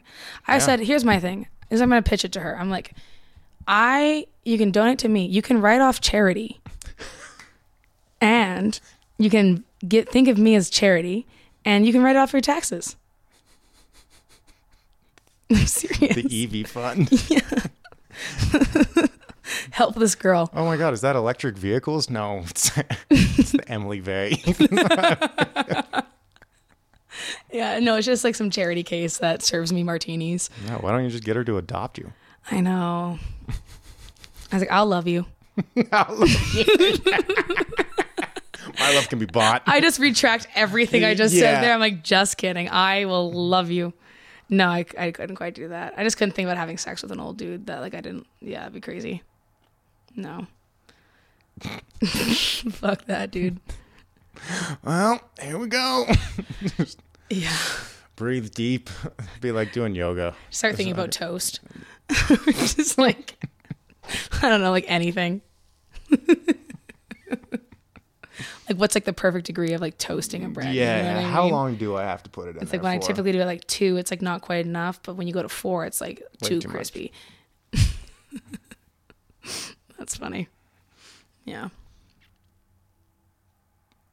Oh, I've definitely had that. You're just banging someone and you're so bored. And you're just like, oh, man.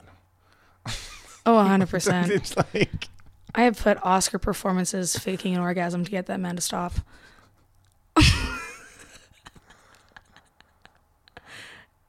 and then we just still do it. But, yeah. Yeah. Do you ever just like stop and be like, nah, I ain't it? there's definitely points where I've just called it. Where like, it's like, listen, this isn't happening.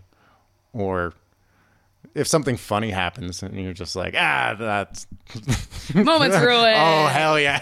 it is. okay. Yeah, that's funny. yeah, no, I definitely haven't. I'm, I'm not. My hoe phase has stopped commencing. It is over now. Yeah. I'm a little woman who embroiders now.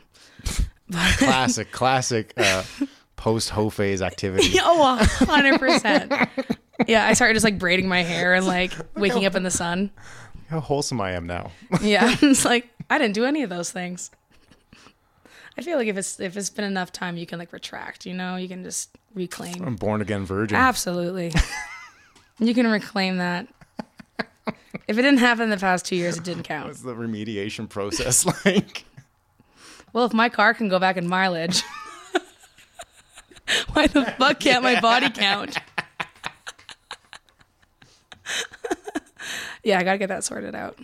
But then I'm worried that if I go and tell them about the mileage thing, then they're gonna be like, "Oh, well, you need to get something fixed," and then they're gonna make me like pay money because I don't, I don't know shit about cars. I'm I'm the bitch that they're like what they will swindle. Yeah, it is yeah. me. I am the target demographic for them. Absolutely. So I think I'm just gonna leave it. If it happens again, maybe. But Or maybe my car's just gonna go up in value. that's what you're hoping for? Mm-hmm. It's a possibility. I think it's, but they can't prove that. I, I didn't actually do it, so it's not like it's like a, it's, it's illegal to do that, right? Yeah. Yeah, but if I didn't actually do it, No. that's fine. See, I'm half on the fence. I'm like, I want to know what actually happened. Me too. and it's not me. No. I'm not dumb. I promise you, because everyone's like, ah, you probably just can't read the numbers, and I'm like, I've had the dyslexia thing. I've gotten that many times, and I'm like, yes, I am slightly, but not this time. yeah, I want to know what actually happened.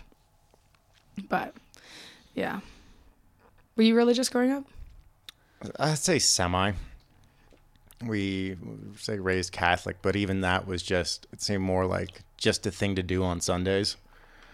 And then you know you go to summer camp once in a while and you have your your moment with God, moment with Jesus, Yeah. and it's like okay, but then you get over it pretty quick.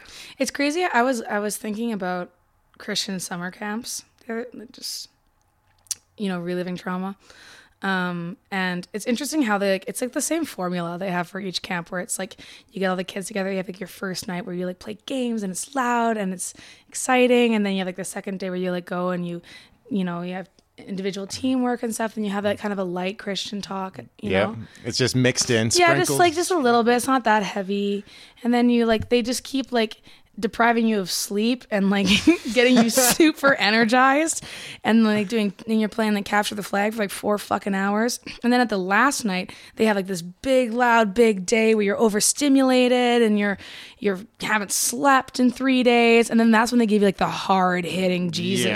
shit where you like are about to cry and you also like feeling shame about your real life and it's pretty fucked up to Yeah. do that to like s- people in grade 6 and it's the same formula no matter like what version of like christian like i've been to like multiple different ones but it's the same thing where you like have like a very big loud exciting day and then they really bring you in like the slow music starts coming in and they're like when you leave here back to your normal life and it's pretty fucked up yeah, yeah i was wild experience. yeah, so I was thinking about that.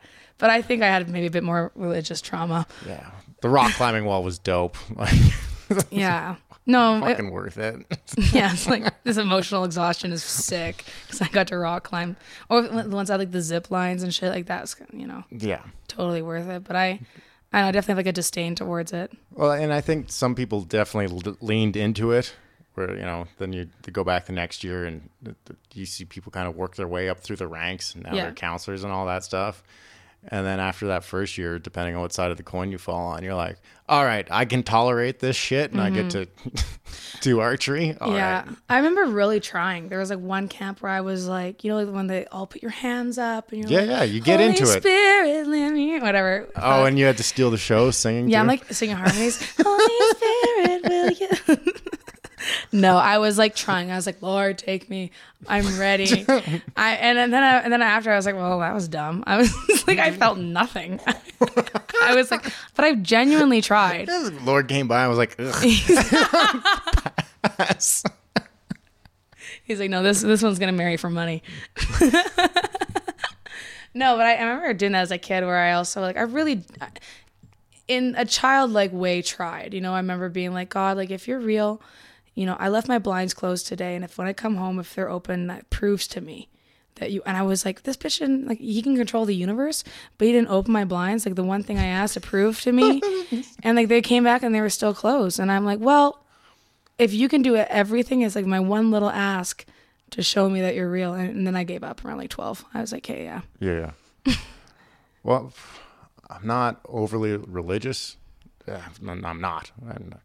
Just I don't even think about it. Yeah. No, but probably the best um, best thing that I've heard about it actually came from Futurama.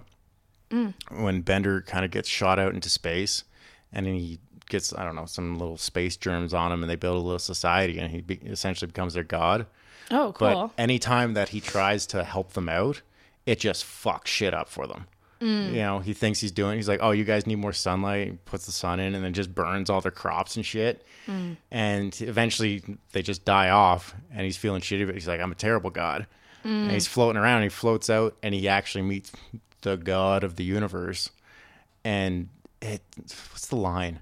It's like if you're doing it correctly, no one should know that you've done anything at all. Yeah. For whatever reason, I was like, that kind of makes sense to me. yeah, that, that, that, yeah, that Yeah. does.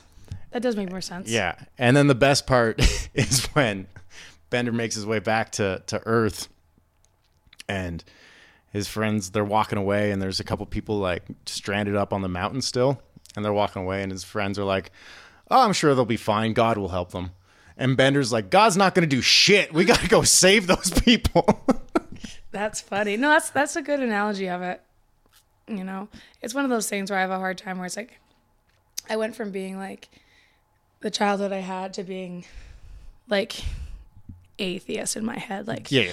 fuck that. If you believe in God, you're a fucking idiot. Hard atheist. like hardcore and that and then now I'm like, dude, life is fuck life life is very hard and whatever people have to do in order to like make it a little bit easier, good. Do it. But I but then you like tie into like re- organizations. When people like it's religion is, is an organization depending on like what type of religion you're in. And like the one that i i found it very harmful as a girl growing up in that. And so then like i don't fuck with that. Like if you're shaming girls at a young age for like showing their shoulders or like you know i remember there was a friend of mine uh, you know in lacombe they have like the cuc university? Oh yeah, yeah. yeah. She was taking us, uh, no, all these kids, because like if you repress children forever, they're gonna find weird, like weird ways of doing things. So like even in the college there, they have like girls and boys dorms, and it's a curfew of like ten thirty. Even if you're like twenty five, and you know very much in that still structure. So then they had an issue where a a whole herd of them went out into a house and had an orgy in Lacombe because yeah, like what else are you supposed to do? And then uh, they took the people in or whatever, and they took a white piece of paper and they slammed ink on it, and they said, "This is what you've done to yourself.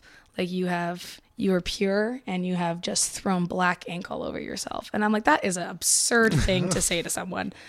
How damaging is that? Yeah. like that and the thing is like i knew kids that would like fuck in the baptismal tank because it was the one place that no one would go and check you know what i mean like kids are gonna find weird ways of doing things then Yeah. you know and they had an issue where um because they're so intense like you you sign uh no it's, it's actually true That Yeah, actually- yeah, I believe you. genuinely happened It's just a dope way to get baptized, I guess. I bless you in the name of- the holy water is just God damn. No, but you sign a contract going into that school that even if you're like in high school, if you're even 18 um, on your own time, if they like find out that you drink, they will expel you or that kind of thing, right? And then they had an issue where like all the kids found a loophole in the high school dorm and all of them were just chugging cough syrup and Oh, just so high all the time. And they tried to get the cops involved and the cops were like, well, this is illegal. But then now you have all these kids that are just like drinking three bottles of cough syrup a day Yeah. because you won't let them go out in their own time and have a beer. They're looking for something to do. Yeah, I don't blame them. AKA my childhood, and I was like, let's fucking go. Yeah. You know, and, and like that's what I've seen like in the kids that I've grown up with is either they like stay on that straight and narrow, and I find that like they don't even. My perception, which is probably like pretty judgmental, is like they they don't really have their own identity, and then How could you? yeah, like they follow this mold, which is like cool, you know, if you're happy with that. I've always I've always been the person who's questioning things, and so that never would have, uh, have fit for me. Or you have the kids who like wing out hardcore and fuck their life. They're in addiction, or they've gotten pregnant at 16. Yeah, go way too far. There's a girl who like was convicted for murder oh, and like Jesus. or you do like shit that I did, which is wing out hard and then somehow find a balance in the middle. But I just like don't that whole childhood. I just I think it's really, and it's not that my my parents never meant that to be it. But no, No, the, and Yeah. how, why would they? No they they wanted just the best. But like that was the result, in my opinion. Yeah. Yeah. And that's what happens when you you can't write someone else's story for them. Mm-mm. You know, you can have a kid, and all you can really do is just encourage it. Mm-hmm. It's going to develop its own own style and own personality. Yeah. And it's also like not your fault as a parent if something like they wing out like crazy or like, you know, it doesn't have to be a thing that you did wrong, Mm. you know. But I think it's just being reasonable. yeah. Yeah. Kind of set the example, and then go from there. Just fucking hope. yeah, be like, basically. Please don't be an idiot. to yeah. a degree, though, because it's environment too. Yeah. It's something that I could never imagine that responsibility and like like it's definitely like I think one of the hardest things you could possibly do. Especially when you had like me as a kid. What the hell? Like sneaking out constantly and getting caught and be like, fuck you, mom, and like getting in some truck and she'd always find me and she we'd go to like this bush party and like ho- somehow she's there. and she'd like, get in the car. And I'm like, fuck you, mom. And then I'd like wake up and sing opera. And then she would like love it. And then I'd sneak up the next night. And then, like, and I remember just like she would catch me and I would just swear at her and get into a vehicle. And like, what? Bitch her out. Yeah. What an awful child. And I shaved like 10 years off of that woman's life just from stress. And Probably. oh, 100%. Now we're like very close and she's like one of my best friends in the whole world, but it's like Took a long time to get there, eh? holy fuck. And if I was her, I've been like, we're sending, we're sending her away. Like I can't do this. Send her to the farm. Yeah, no, like we gotta, we gotta retract this life.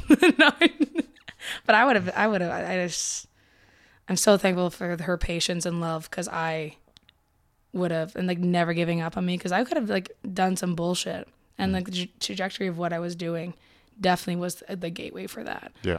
right? Yeah, it sounds like that one night where you guys got jumped was kind of a fork. Completely. You had to decide which way you're going to go. Absolutely. And it was something that I never told my mom about until like a few years later. And no, like probably like six years later or something. And she was like, what the fuck? But, and it's interesting because like that same guy, then his kids started doing voice lessons with my teacher. And then I would see him. And it was really interesting because it was like, yeah, that was a huge, huge moment that I was like, okay, you know? And, and having sometimes it's like you, you have your family and your friends can be telling you things, but sometimes a random outside perspective even if it's just like one sentence or something can completely shift mm-hmm. everything because like with my mom at that time i was anything she said i would block it out right? You know? Yeah. because my mom is so mean. She doesn't know anything about being a teenager.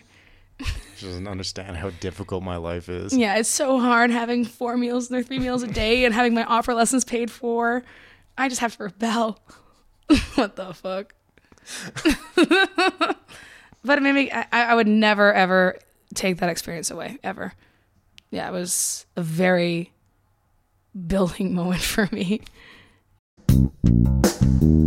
Thank you for listening to this episode of Regulars Anonymous. If you want to find out more about our guests, please check the bio below for all their links and information. Thank you for supporting by subscribing and following the show. I might see you out there and have no idea who you are.